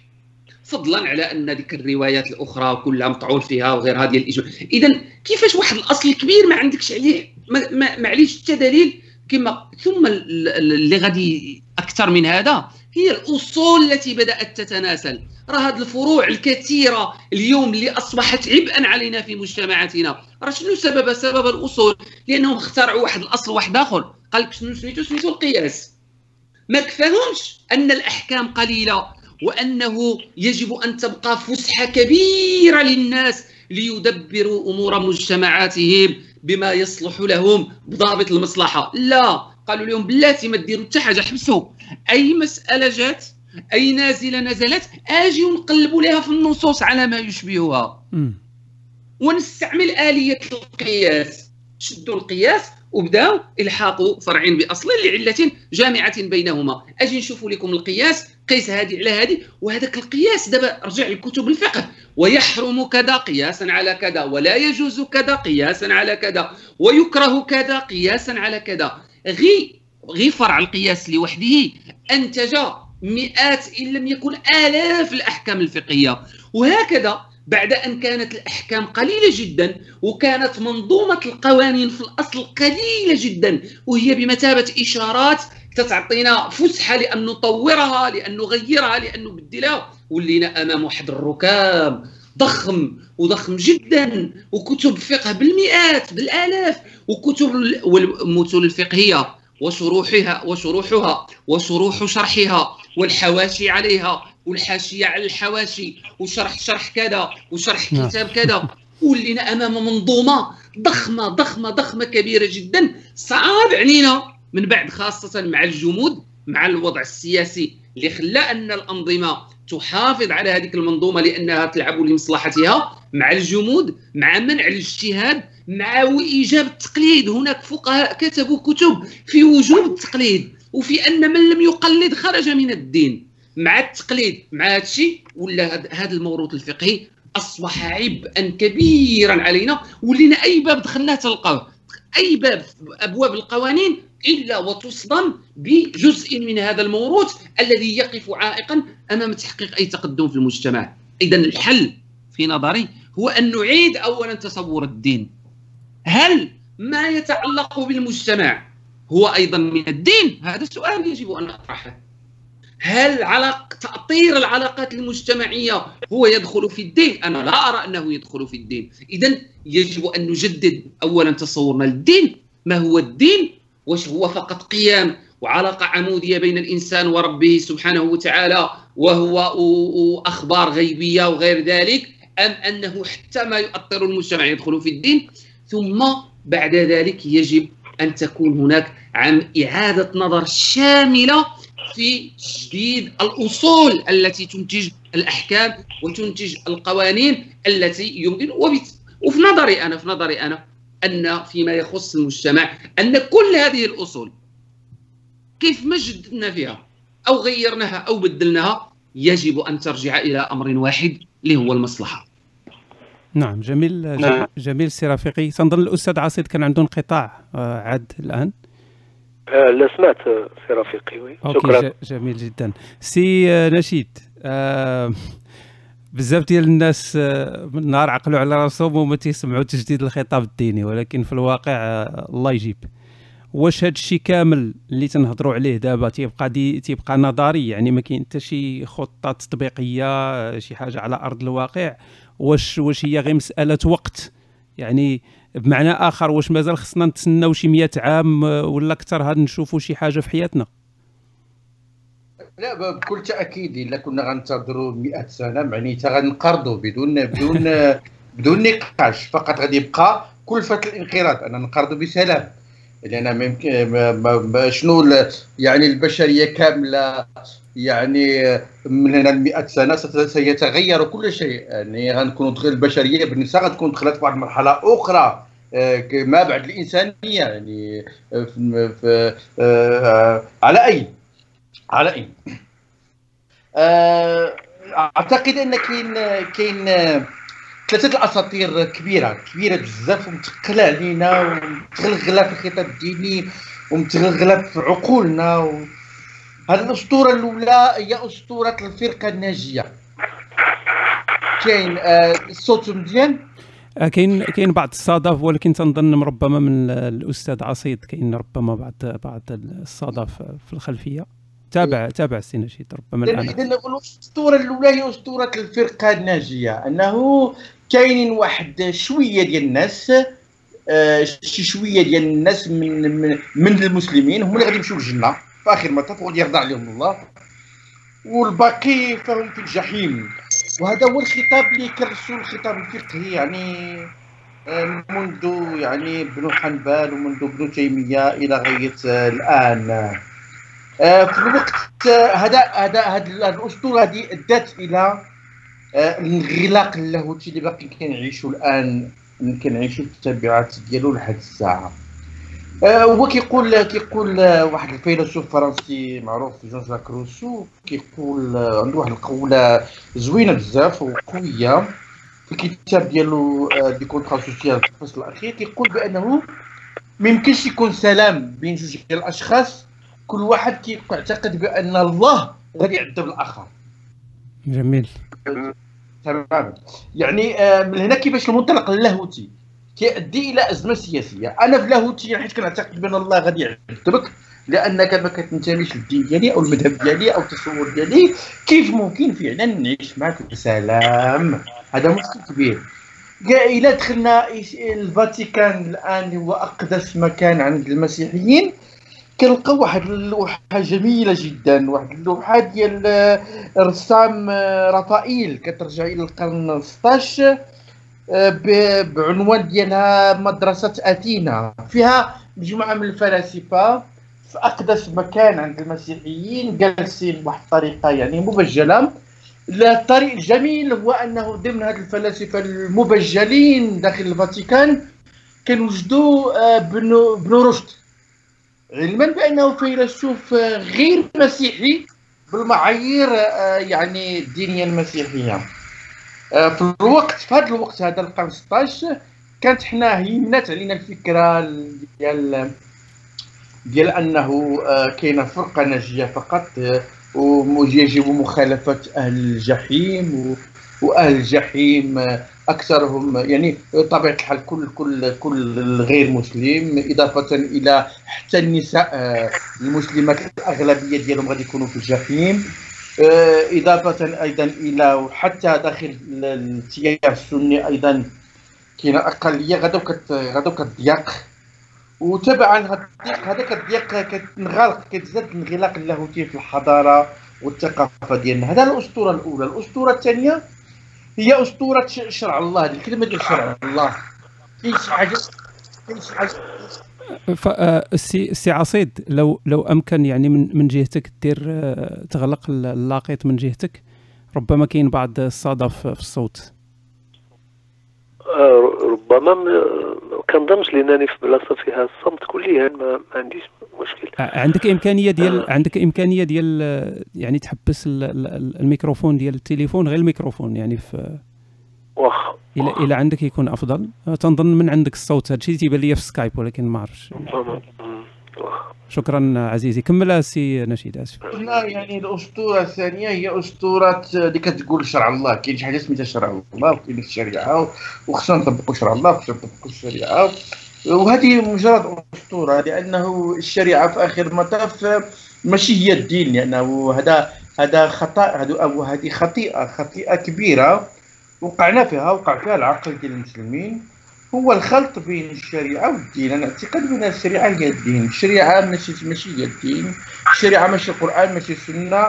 الشريعة هي الكلام ديال الفقهاء. هي الجهد اللي حاولوا يديروه واحد الفقهاء على واحد المدى ديال واحد القرون طويلة. هما كيحاولوا يستنبطوا من من بعض النصوص.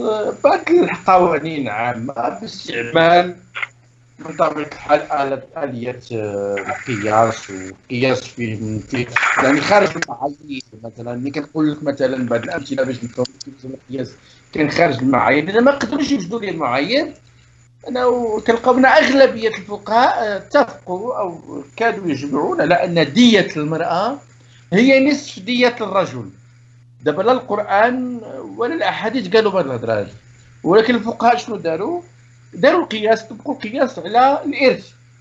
يعني وقالوا بما أن الإرث المرأة كتورث النصف فبالتالي حتى الدية ديالها أيضا غتكون بالنص. هذا قياس يعني خارج كل المعايير إلا أنه خاضع لثقافة المجتمعات الذكورية ديال كترجع للقرون الوسطى لأن الكارثة. هو ملي كنقولوا الديار كنقولوا أيضا قيمة الحياة ديال المرأة. على أين هذا مشكلة كبيرة؟ إذا الأسطورة الثالثة هي الأسطورة اللي كتقول أن القرآن هو الدستور ديال المسلمين. هذه أسطورة كبيرة واستفدوا منها الإسلاميين والإسلام السياسي بشكل عام للهيمنة. القرآن ماشي ماشي معمر ما كان ومعمر ما يمكن يكون الدستور ديال المسلمين. أولا كلمة دستور ما عمرها ما ولدت في القرآن. بعدناه كلمة دستور غير غير هي بنفسها كلمة غير قرآنية. ثانيا أن القرآن وصف رأسه بواحد العدد كبير الأوصاف ولكن ما وصفش رأسه أبدا أبدا بوصف أنه دستور. ثم أنه يعني أن أن أن أن الآيات ديال ديال ديال القرآن أنها فيها محكمات وفيها متشابهات وهذه ماشي من خصائص الدستور اطلاقا. ثم فيه التكرار والتكرار ماشي من خصائص ديال الدستور ثم أنه كما قيل حمال حمالة أوجه آياته حمالة أوجه. والأخر الدستور يعني من شروط كتاب الدستور انه يكون يحتمل أقل ما يمكن من الأوجه ومن التأويلات من أجل العيش المشترك. يعني في آخر المطاف يعني مسألة الإصلاح الديني ملي كنقولوا العلمانية طبعا العلمانية هي مطلب مطلب أساسي. معركة على أي معركة الدولة والمجتمع المثقفين السلطة والسلطة المضادة والمجتمع المدني.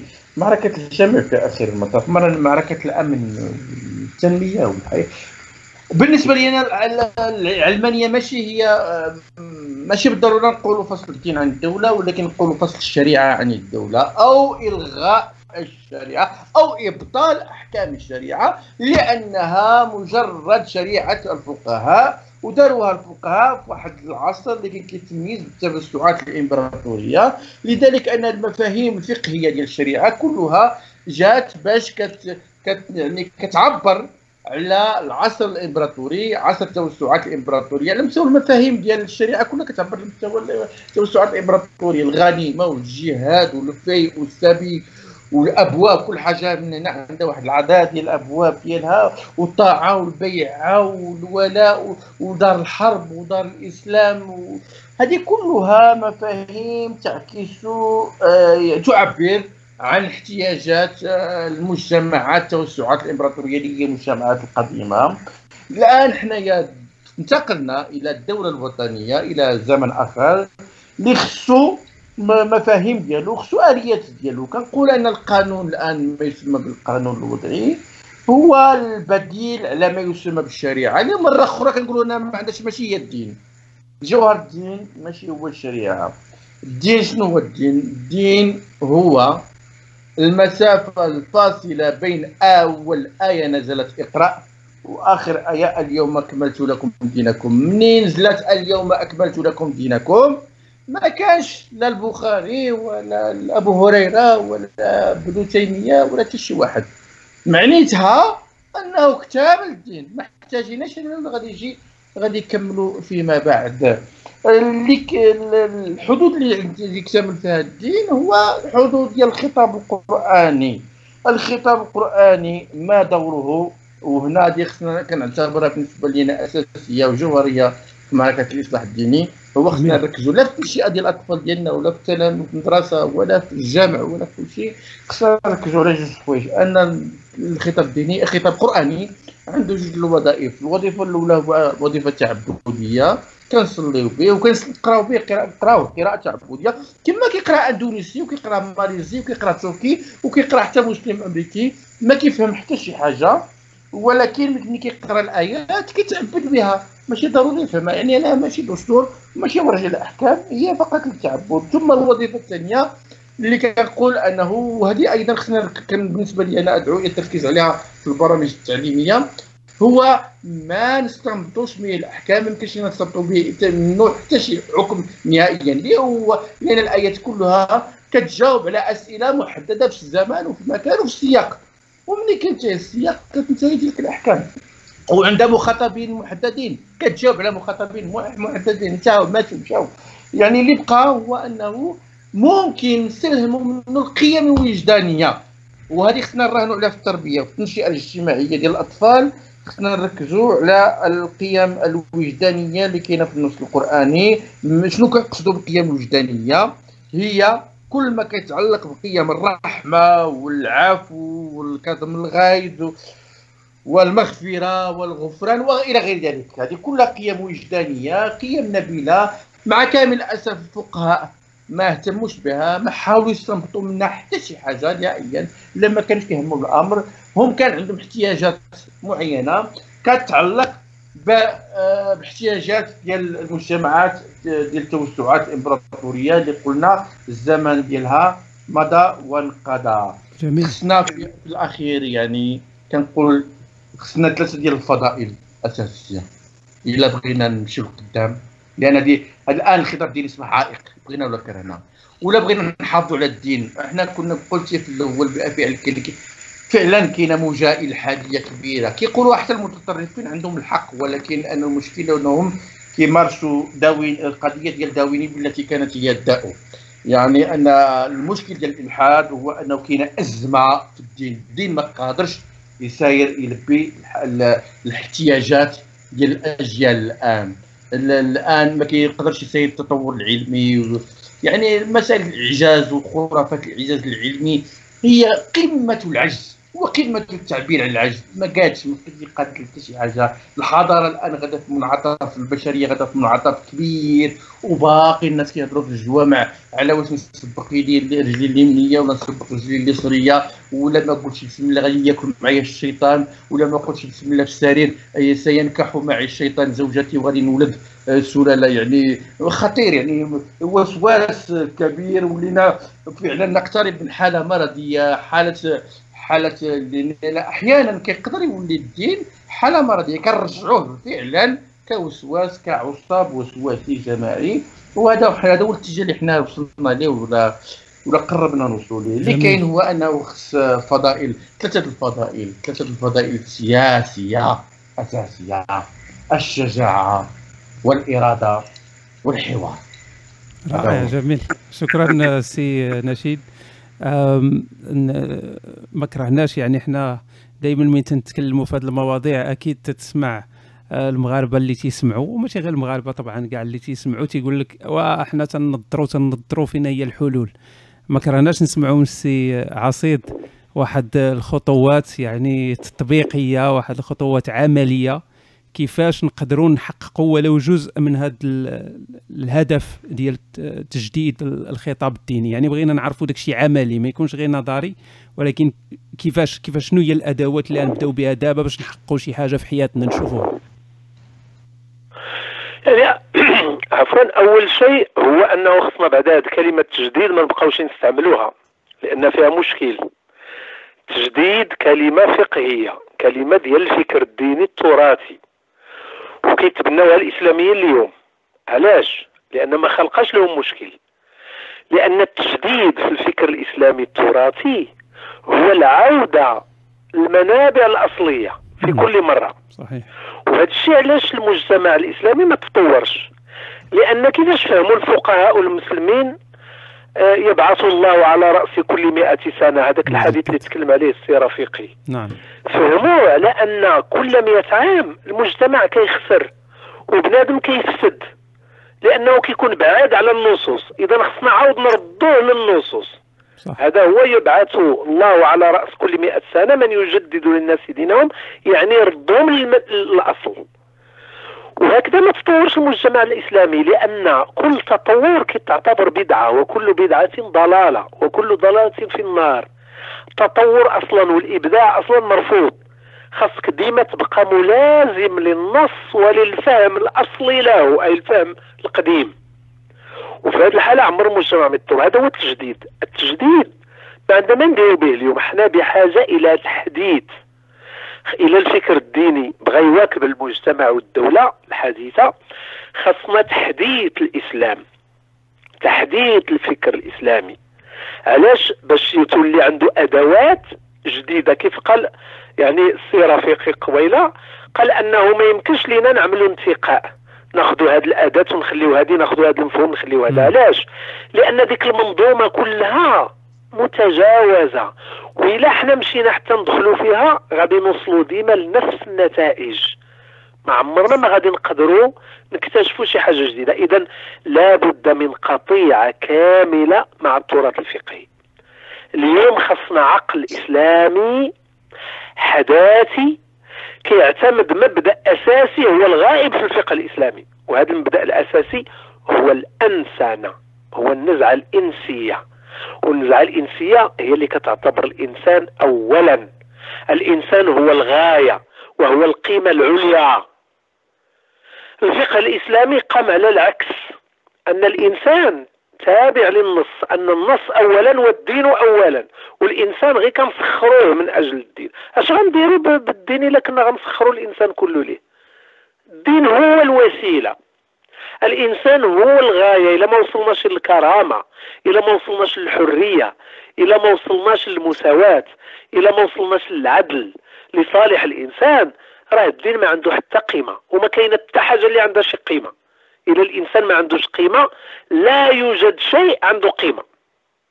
فإذا هذه النزعة الإنسية اللي كتعطي القيمة الأولى والكبيرة للإنسان هي المطلوبة اليوم في الفكر الديني. واذا ما قدرش يحصل عليها غادي يكون متجاوز وغيكون فكر ميت.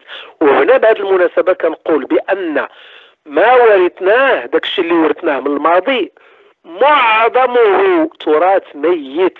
لا يصلح لأي شيء. وكنتذكر هنا الكلام ديال الدكتور جمال البنا الراحل لما قال الحل اللي عندنا هو أن نجمع كل الفقه الإسلامي ونرميه في الزبالة. هكذا قال بهذيك اللهجة المصرية ديالهم. ونرمية في الزبالة. وهذا التعبير ديالو ديال يعني الدكتور جمال البنا وكنا حاضرين. قال هذا الكلام في الخزانة في المكتبة الوطنية في الرباط لما استدعاه مركز طارق بن زياد في هذاك الوقت. وقال هكذا قال هذا الفقه كله ما عندوش حل إلا أن نجمعه ونرميه في الزبالة. أنا كنقول ضرورة القطيعة تامه من أجل إنتاج فكر جديد. حداثي كيعتمد النزعة الإنسية اللي كيعطي فيها الأولوية للإنسان وكيعتبر النصوص تابعة لمصلحة الإنسان وكرامته وكيعتبر العقل هو اللي كيبني كقوة طبيعية للبشر ماشي كعقل تابع لنصوص معينة. ولهذا خصنا تجديد معنى الإنسان وتحديثه وخصنا أيضا تحديث معنى العقل ومعنى العلم. لأن في الفكر التراثي العلم كيقول لك ابن تيمية العلم ما قام الدليل عليه والنافع منه ما جاء به الرسول. وهذا معنى أن ما لم يأتي به الرسول من علوم ليس نافعا. هكذا مشوا المسلمين كلهم واحد 700 عام الك... فعطلوا نسق العلوم العقلية واشتغلوا في نسق العلوم الشرعية. ومشات العلوم العقلية كلها. علاش؟ لأنها قائمة على أولوية العقل وأسبقيته وسلطته. والفقهاء ما معترفينش للعقل بسلطته. السلطة للنص والعقل المهمة ديالو غير كيقرأ النصوص ويفهمها باش يطبقها. فقط وحدو تما بينما العلم بمعنى السيانس اليوم هو ابتكار واختراع واكتشاف. الفقهاء ديالنا القدام إلى اليوم العلم عندهم هو أنك تردد داك الشيء اللي كان تحفظ كيف قال آه، يعني رفيق السي رفيقي النصوص والشروح والحواشي وحواشي الحواشي. تحفظ هذاك الشيء صافي راك راك عندك العلم. هذا ليس علما. هذا مجرد حفظ واستظهار العلم هو اكتشاف والاكتشاف كيقوم به العقل. اذا خصنا نعطيو الأولوية للإنسان خصنا نقوم بتطوير من ثوره تطوير مفهوم العلم وتطوير مفهوم العقل. إلا ما درناش هذا الشيء على المستوى الفكري ما غادي نوصلوا لوالو باش نو... باش نواكبوا هذا الشيء خص لابد من ثوره في المجال التربوي خصنا نزولوا نهائيا التدريس ديال التربية الدينية بأنها تلقين للدين من أجل صناعة المؤمنين. هذا الشيء خصو يحيد من التعليم ديالنا. المدرسة الحديثه المهمة ديالها ماشي صناعة المؤمنين المهمه ديال المدرسة صناعة المواطنين وهاد المواطنين تكون عندهم المهارات العقلية والذهنية اللي كتسمح لهم باش يقرروا يختاروا هما بحريتهم يختاروا أي شيء من ما كيتعلق بالمصير ديالهم. ما حد حنا ما قدرناش نبنيو هذا المواطن الحر راه حنا غاديين في الخواء وغاديين في التخلف كنعمقوا فيه. مهمة المدرسة ماشي أنها تصنع لنا مسلمين مؤمنين ولكن المهمة المدرسة تعطي للشباب ديالنا والتلاميذ ديالنا الإمكانية ديال التفكير السليم هذا هو البيداغوجيا الحقيقية. ولهذا هذيك المادة التربية الدينية خصنا نراجعوها كلها. ما خصش يبقى فيها أننا كنلقنوا للناس حقائق ثابتة ونهائية. وخص ندخلوا علم الأديان المقارن أو تاريخ الأديان. وخصنا نقولوا للناس بأن الأديان جات من أجل قيم عليا وندوزوا ديك القيم العليا اللي البشرية اليوم واصلة لها علاش؟ لأن كيف قال السي نشيد راه كاينة في الدين مثل احترام الناس الكبار احترام الأبوين عدم الغش عدم الكذب عدم السرقة عدم الغش في الميزان يعني الأمانة والصدق. يعني المساعدة ديال المحتاجين. إلى يعني واحد العدد كبير ديال القيم الإنسانية الكونية اللي كاينة في النرويج وكاينة في الدنمارك وكاينة في سويسرا وكاينة في الهند وكاينة في جميع البلدان وكاينة حتى في البلدان اللي ما متدينة كاع ما عندهاش شي دين ها. هاد القيم هذه هي اللي خصنا ندخلوا للمدرسة وندوزوها. ونقولوا للناس هذه هي القيم النبيلة هذه هي الفضيلة. إلا قدرنا نعملوا هذا فهذا هذا تعليم ناجح. إذا خصنا ثوره داخل النظام التربوي باش نقدروا نوصلوا لهذا الشيء. ثم بطبيعة الحال يبقى يعني الحوار الوطني هو واحد رأس مال كبير اللي خصنا نحافظوا عليه لأن الناس كيتحاوروا من أجل التبادل تبادل الحكمة الإنسانية تبادل الأفكار تبادل المواقف تبادل الاكتشافات. كل واحد كيكتشف شي حاجة خصو يوصلها للآخرين. فهذا الحوار هذا رأس مال كبير اللي خصنا نحافظوا عليه. وهناك من يسعى إلى طمسه. راه كاين ناس بغاو هذا الحوار يوقفوه لأن ماشي في صالحهم. حنا كنقولوا أن الحوار خصو يتزاد ويتعمق في اتجاه المزيد من الحرية. أن كل واحد في المغرب يهدر ويقول كلمته بحرية. والحرية هنا ماشي هي الجريمة. لأن سمعنا بعض المجرمين المتطرفين اللي كيقول لك إلى هاد الناس كيقولوا حرية التعبير أنا كنستغل الحرية ديال التعبير ديالي باش نقول أنه خص قتل فلان نعم. هذا هذا مجرم. هذا خصنا نميزوا بين الحرية والنفس أو يعني النزوع الإجرامي. الحرية في حدود عدم الإضرار بحقوق الآخرين وبحريتهم بطبيعة الحال. فأنا كنشوف أن هذه الأمور هي اللي خصها تعمل وإلا راه غادي نبقاو دائما في واحد السجن كبير اللي هو التراث اللي كيعوقنا وكيعرقلنا على أننا نفكروا في الواقع ديالنا وأننا نلحقوا بواحد الركب اللي غادي بواحد السرعة كبيرة باش سبقنا. وكنشوفوا الناس كيتنعموا بكل أنواع الحقوق والحريات وحنا كنقولوا راه عندنا خصوصية. واش حنا بشر ولا ماشي بشر؟ إلا كنا بشر بحال الناس راه من حقنا نتنعموا حتى حنا بالحريات وبالحقوق بحالنا بحال الدنماركيين والنورفيجيين والسويديين والفرنساويين والسويسريين والأمريكان إلى غير ذلك. شنو اللي كيمنعنا حنا يعني نتمتعوا بالحقوق اللي وصلت لها الحضارة اليوم. الخصوصية اللي كتمنع الإنسان أنه يتمتع بالكرامة ديالو هذه ماشي خصوصية كتستحق الاهتمام. ولهذا خصنا نميزوا بين الخصوصية المغلقة اللي كتنتج التخلف والخصوصية الثقافية المنفتحة اللي هي تبادل واللي هي أخذ وعطاء. شكرا. جميل جدا أستاذ عصيد. ربما هذه كانت أجمل أجمل خلاصة لداكشي اللي خصنا نديروه باش باش يكون فعلا تحديث ما نقولش تجديد آه، تحديث ديال الخطاب الديني ويكون طبعا النفع والمنفعة على على الجميع. بغيت نختم بواحد السؤال وهذا السؤال غادي نطرحه عليكم بثلاثة. و... وأنا مضطر أنني نطرح هذا السؤال هذا لأن السي نشيد تكلم على الإلحاد وكأنه مشكل قال لك مشكل الإلحاد كيفاش نتعاملوا معاه.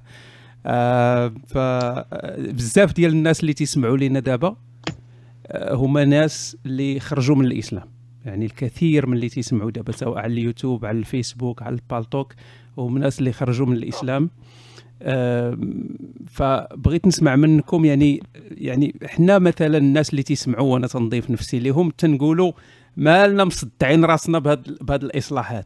علاش هذا الإصلاح؟ وبقاو نقلبوا على شي ثغرات ندخلوا منها ونجددوا ونبقاو نتسناو آه، ثورات آه، ثقافية وهاد الروينة هذه كاملة. علاش ما نواجهوش؟ نديروا مواجهة نيشان ونجيو نقولوا الدين خارج علينا وما عندنا ما نديروا به وسالينا. فبغيت نسمع منك السي رفيقي ونسمع منكم بالتتابع إذا أمكن. أو آه هذا الطرح هذا هو واش واش من يذهب إلى هذا الطرح؟ يظن أنه سيؤدي إلى نتيجة. خصنا نفرقوا ما بين جوج ديال الأمور. نفرقوا ما بين الاعتقادات الشخصية والاعتقادات الفردية والتجارب الشخصية في الدين. هذه ارى أنه لا يمكن لأحد أن يتدخل فيها. بأي شكل من الأشكال. لا دولة ولا مجتمع ولا غيرها. التجارب الروح ديال الناس واختياراتهم الدينية ليس من حق أي أحد أن يتدخل فيها. ولكن لا يمكن التعامل بنفس المنطق مع المجتمع مع إصلاح المجتمعات. لاننا نحن في مجتمع نريد أن نصلح مجتمعا. نريد أن نصلح واحد المنظومه كاملة. إذا تجو تجاهلنا فيها الدين وتجاوزنا فيها الدين لن نصل إلى أي نتيجة. لأن الدين شئنا أم أبينا كنا من المؤمنين به أم لم نكن من المؤمنين به. على المستوى الفردي هو أس هو أحد الأسس الكبرى في تشكيل هوية هذه المجتمعات المرادة بالإصلاح. هو قابع ومتواجد بقوة وبشدة في وجدان هذه المجتمعات التي نريد أن نتعامل منها. وبالتالي أي محاولة للإصلاح خارج هذا الأمر ستكون فاشلة. راه حتى المجتمعات المسيحية التي آه التي كانت سباقة إلى هذا النوع من الإصلاح الديني اللي تنتحدثوا عليه راه مارست الإصلاح الديني من الداخل. ومن داخل الكنيسة وليس من خارج الكنيسة. وعدد كبير من رموز الاصلاح الديني للتجربه المسيحية كانوا متدينين ومارسوا عملية الإصلاح الديني. وبالتالي لا أرى أي فائدة لأي عملية تروم الإصلاح الدين الآن بشكله الحالي. هو مسيطر على الوجدان مسيطر على المخيال مسيطر في التاريخ مسيطر في المجتمع مسيطر في الثقافة المنتشرة ما بين الناس. تجي انت بين عشية وضحاها وتقول أنا سأتجاوز الدين وغادي نجيب أمر آخر. لا يمكن. لا دولة ولا مجتمع ولا ولا ولا يمكن لأن يكون لمشروعك الإصلاحي أي قابلية. وبالتالي سنشوف أنه الإصلاح من ده. بغض النظر أنا ماشي ما عنديش أنا دابا هذه القضية ديال الناس ملحدين أو الإلحاد. هذه كما قلت هذه تجارب روحية تجارب دينية فردية الناس أحرار فيها أن يسلكوا فيها المسلك الذي يريدون ولا يجب أن تشكل لنا أي مشكل ولا ولا أي إشكال. ولكن على مستوى الإصلاح المجتمعات أرى أن الدين أحد الأجزاء الكبرى التي تشكل الهوية والتي أنتجت كثيرا من الإشكالات. بسبب هذه التصورات وهذه القراءات اللي ابتلي بها العالم الإسلامي وبالتالي أي طريقة للإصلاح لا بد أن تمر عبر هذا الباب. جميل جدا. شكرا عزيزي رفيقي. آه ندوز الأستاذ آه نشيد. كيفاش تشوف الأمر؟ آه، الاستاذ بالنسبة لي الإلحاد هو كما قال الأستاذ رفيقي اختيار شخصي يعني تجربة شخصية تجربة فردية ولكن واش ممكن الإلحاد يتحول إلى مشروع مجتمعي؟ بون حنا كنواعيين بأن بالصعوبات وبالكوارث اللي تثبت فيها الستالينية قبل العقود. ستالين كانت ستالين كانت أول محاولة أكبر محاولة ديال تحرير ان الدولة هي تقوم بتحرير الناس من الدين بشكل هذا. فبالتالي كنشوفوا أنه النهاية ديالها. على آه، باختصار كنشوف أن المسألة ديال الدين آه، مسألة ماشي بهذه البساطة باش نقول بأن ممكن نخرجوا عن الدين وانتهي المشكل. آه، الدين حاجة حاجة روحية بشكل عام. سواء كنا مؤمنين ولا كنا ملحدين وبالمناسبة انطلاقا من الإصغاء أنا كنقول بأنني أصغي جيدا إلى معتقدات آه، هذا الجيل آه، هذا الجيل هذا اللي عندي اللي عنده أزمة كاين قلق العقيدة عنده قلق العقيدة. آه الغالبية يعني هم في المنطقة الرمادية هم ليسوا مرتاحين. الغالبية غير مرتاحة لا في الدين كما ورثناه. وأيضا غير مرتاحة حتى في تجربة آه، الإلحاد. عموما كنقولوا الإيمان درجات لعل حتى الإلحاد نفسه درجات لربما يتحل المشكل مستقبلا ما نعرفش آه، واحد النهار تقدر البشرية تنتصر على أو العلم يقدر ينتصر على الموت أو سؤال الموت. بس سؤال ادري ممكن شي شوية نتفك العقدة ولكن طالما كاين الموت. وكاين اننا كنحسوا باننا غنموتوا غادي نفقدوا أهل ديالنا غنفقدوا احبه ديالنا. يعني كنحتاجوا لواحد النوع من العزاء. الإنسان كيحتاج لواحد النوع من العزاء. ولذا آه كنحتاج لواحد النوع من الروحانية. ولو نكونوا ما كنآمنوش ب بواحد العدد الأساطير والمعطيات والحكايات والدينية وكذا ولكن كنحتاج لواحد المستوى ما من الروحانية ولو في لحظات العزاء في لحظات الوداع في لحظات الفراق في لحظات يعني المواساة آه، المرضى إلى غير ذلك. صحيح. فهذه الصعوبة الأولى. الصعوبة الثانية هي شنو هي؟ يعني خصنا نوعوا بالصعوبات عاوتاني. ما يكفيش باش نكونوا ملحدين نقولوا راه الصعوبة الثانية هي كاين شي حاجة سميتها اللاوعي الجمعي. هذا اللاوعي الجمعي ماشي فقط لمجرد أن واحد المجموعة كتقرر أنها تغادر الدين وصافي كنكونوا غادرنا الدين فعلا. لأن حتى الملحد نفسه راه كاين واحد اللاوعي الجمعي اللي كيربطوا بواحد البنية معينة معقدة.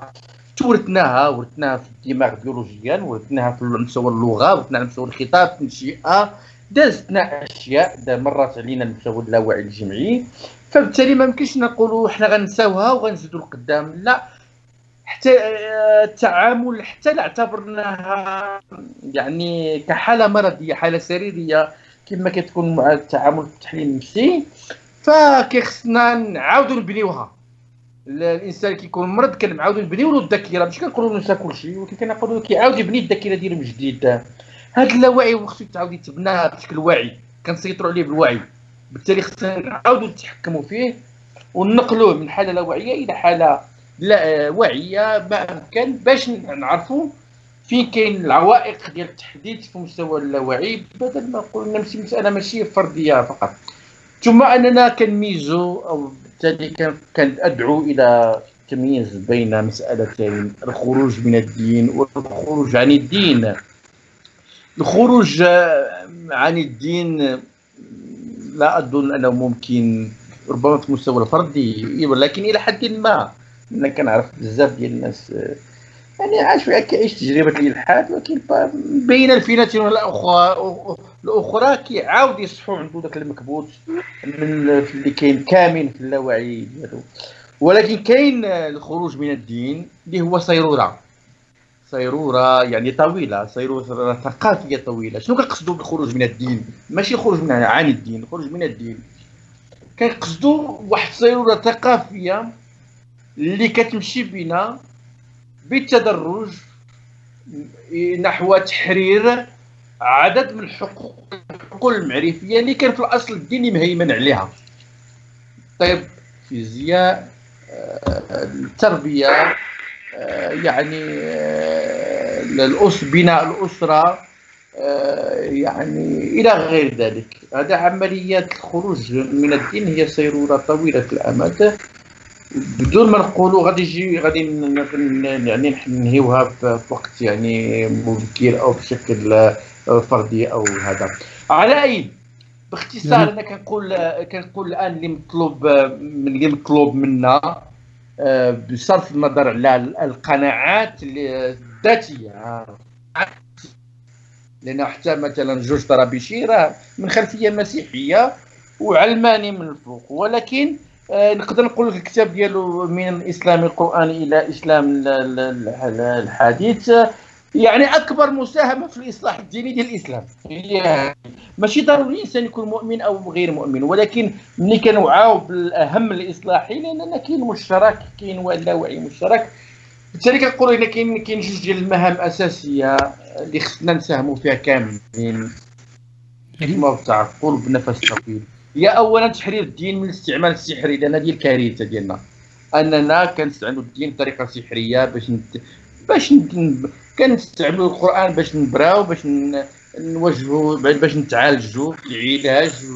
آه، كنقولوا الإسلام الإسلام السياسي هذا الشعار ديال الإسلام هو الحل وهذا استعمال سحري للدين. يكفي نكونوا متدينين وغادي تحلوا جميع المشاكل وغادي وكأننا نمتلك خاتم سليمان أو مصباح علي.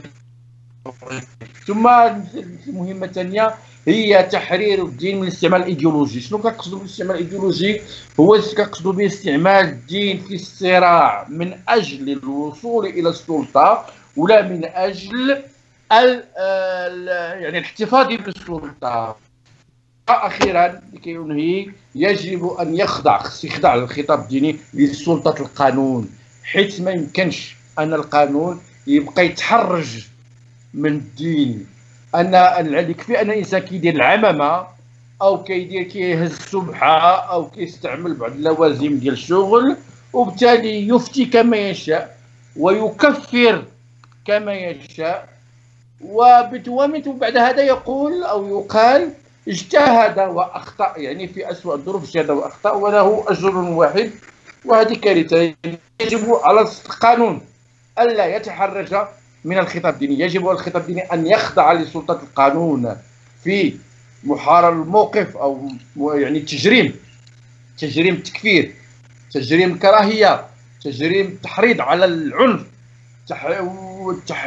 تح... تجريم التحريض على يعني فتاوى استباحة دماء أعراضهم يعني هذا هو الشيء المطلوب. يعني سلطة القانون لكي أختم كلامي. جميل جدا أستاذ نشيد. انتقل الاستاذ عصيد. نفس السؤال غير بغيت نضيف عليه واحد واحد الحاجة بسيطة سي عصيد وهو يعني الجحافل ديال الملاحدة والمارقين من الملة. واش هادو؟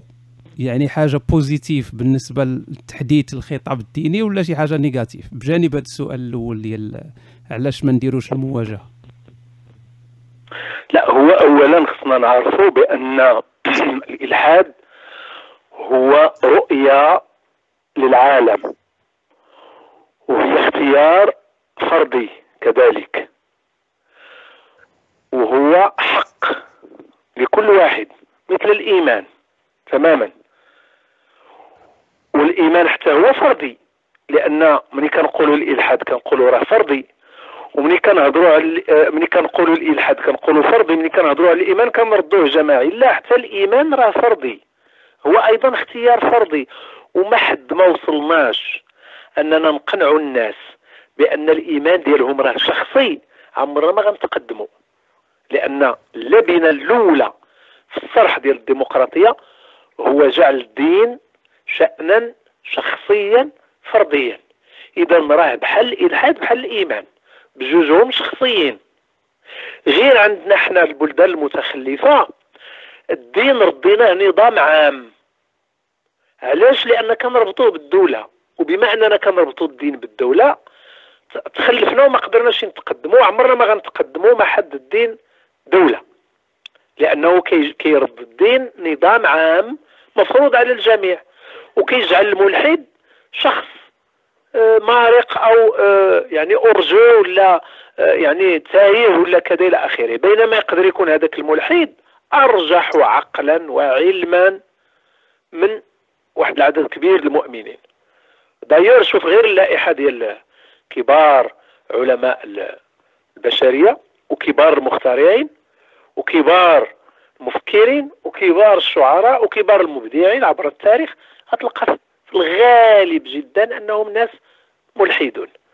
نقدروا نقولوا اذا بأن الملحد هو اللي صنع التاريخ في الواقع. كاين جحافل المؤمنين ولكن في النهاية الملحد هو اللي عنده الشجاعة باش يقول أفكار جديدة.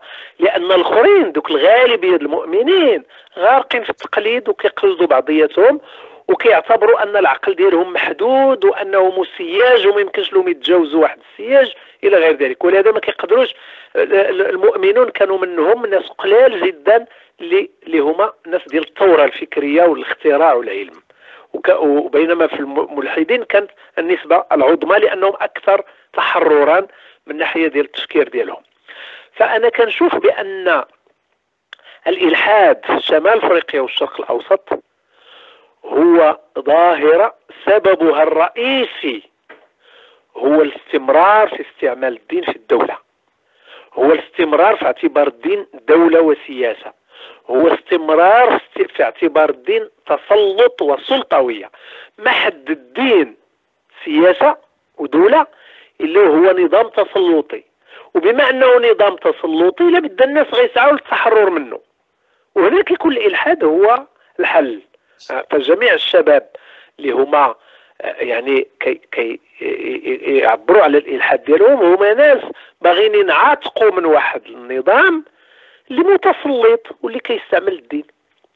إذا لما نحرروا الدين من التسلط باش يولي شخصي ما غي... الملحد ما غيبقاش عنده معركة يخوضها. دابا في سويسرا ولا في الدنمارك ولا كذا الملحدين هما ناس عاديين مواطنين ما عندهمش معركة ما عندهمش قضية. كيعتبروا أن هذا شغلهم والآخرين اللي كيدخلوا للكنيسة شغلهم هذاك. خصنا نوصلوا لهذا الوضع. باش الملحد عندما ما تبقاش عنده قضية ومعركة كيخوضها لابد من تحرير الدين من التلاعبات ديال ديال السياسيين. هذا من جهة. من جهة أخرى بعض الناس كيتكلموا على الملحدين بحال إلا هما شواذ. هذا راه غلط كبير. راه الملحدون. في البلدان ديالنا هذه شمال افريقيا والشرق الاوسط هم أكبر عددا من المؤمنين بالديانات الأخرى الأقليات. إلى عندنا 3000 يهودي في المغرب وعندنا واحد العدد الآلاف ديال المسيحيين غير معترف بهم. فراه الملحدون راه أعداد كبيرة جدا ولكن غير مصرح بها. وما عندهاش الكلمة باش تتكلم وحتى إلا تكلمتي يعني آه، آه، آه، ما, ما عندكش الحق تقول أنك ما عندكش إيمان أو ما عندكش دين أو ما معتنقش الدين ديال الأغلبية. فهذا ظلم يعني. بما أن المؤمن كيعبر على رأيه بشجاعة وبوضوح وكيتكلم على الإيمان ديالو وكيفصل فيه وكيهضر في الإذاعة ويغوت في الجامع ويديروا له البوق. فكذلك الملحد نعطيه الكلمة يقول شنو ظهر له المشكل هنا هو أن المؤمن كيعتبر أن تعبير الملحد عن إلحاده هو اساءه له استفزاز لمشاعره. صحيح. وعلاش ما يكون شيء هذاك المؤمن مستفز لمشاعر الملحد؟ حتى هو. أنا كنعتقد بأن عندنا عطب كبير في الدولة وعندنا عطب كبير في العقليات وعندنا عطب كبير في التربية. لأن المدرسة ديالنا والأسرة كيكونوا الناس على أنه ما كاينش شي حالة أخرى ممكنة غير الإيمان. خاصك تكون مؤمن وما عندكش إمكانية حاله أخرى. سوى الجحيم. والجحيم كيبداك من الأسرة وكيبدا من الشارع ومن المواجهة مع الناس والتهديدات الإرهابية وكذا إلى آخره. لا أنا اعتقد أن من هذه من مظاهر التخلف الفاضح اللي إحنا مازال كنعيشوا فيه. ولهذا آه، في رأيي أعتقد بأنه إلى المؤمن في بلادنا ما بغاش أن الملحد يتكلم بحرية خاصو يعرف هو بنفسه بأن الإيمان ديالو راه شخصي وليس جماعيا وليس نظاما للدولة. وهذا كيبان في السلوكات المنحرفة ديال المواطنين ديالنا أنهم ما كيقبلوش هذه الفكرة. لما كيشوفوا شي واحد في رمضان كياكل كيمشيو كيجريو عند البوليس باش يجيبوهم باش يعتقلوا هذاك الشخص. لأنهم كيعتبروا أن العقيدة ديال الصيام هي نظام عام ديال الدولة. ما كيعتبروش شعيرة دينية كيمارسوها كأشخاص كأفراد. هادشي علاش كيجريو عند البوليس؟ إلا شفتي شي واحد مسلم كتعتبره أنت مسلم كياكل في هولندا ولا بلجيكا ما تمشيش كتجري عند البوليس. لأنك عارف بأن الدولة ماشي شغلها. فهنا عندنا العطب. داكشي علاش كنقول أن الفصل بين الدين والدولة ضرورة. لأن بدون هذا الفصل ما غنوصلوش لمستوى التطبيع مع حقيقتنا مع الحقيقة ديال كل واحد فينا مع حقيقة المؤمن وحقيقة الملحد وحقيقة البهائي والمسيحي واليهودي والشيعي والبوذي وأي كان. إحنا دابا المشكل ديالنا هو أن الواقع اللي كنعيشوا فيه تا واحد فينا ما كيعيش نمط حياة في ارتياح وكيعبر عليه بصدق. حتى المؤمنون بنفسهم ماشي صادقين. ناس ديال ناس ديال ديال الدعاية وديال المظاهر وديال الفولكلور. عندنا إيمان فولكلوري. حتى واحد ما صادق. باش نوصلوا للصدق المطلوب خاصنا نحرروا العقول ديال الناس. وباش تحرر العقول ديال الناس نحيدوا الدين من المجال العام. راه المجال المكان ديالو هو المجال الخاص. شكرا. جميل جدا ربما أحسن خلاصة مرة أخرى. آه شكرا آه عزيزي آه أستاذ عصيد. شكرا أستاذ رفيقي. شكرا للاستاذ نشيد على الحضور ديالكم اليوم شكرا بزاف بزاف. واسمحوا لي يعني على الصبر ديالكم كان لقاء طويل وكان المداخلات طويلة بسبب طبعا الاتصال عن طريق سكايب. تنتمنى هذا ما يكونش آخر لقاء. تنتمنى تكون لقاءات أخرى. تنقل لكم الشكر والورود ديال الناس اللي كانوا متابعين سواء على اليوتيوب أو الفيسبوك أو البالتوك. فشكرا لكم بزاف وليلتكم سعيدة.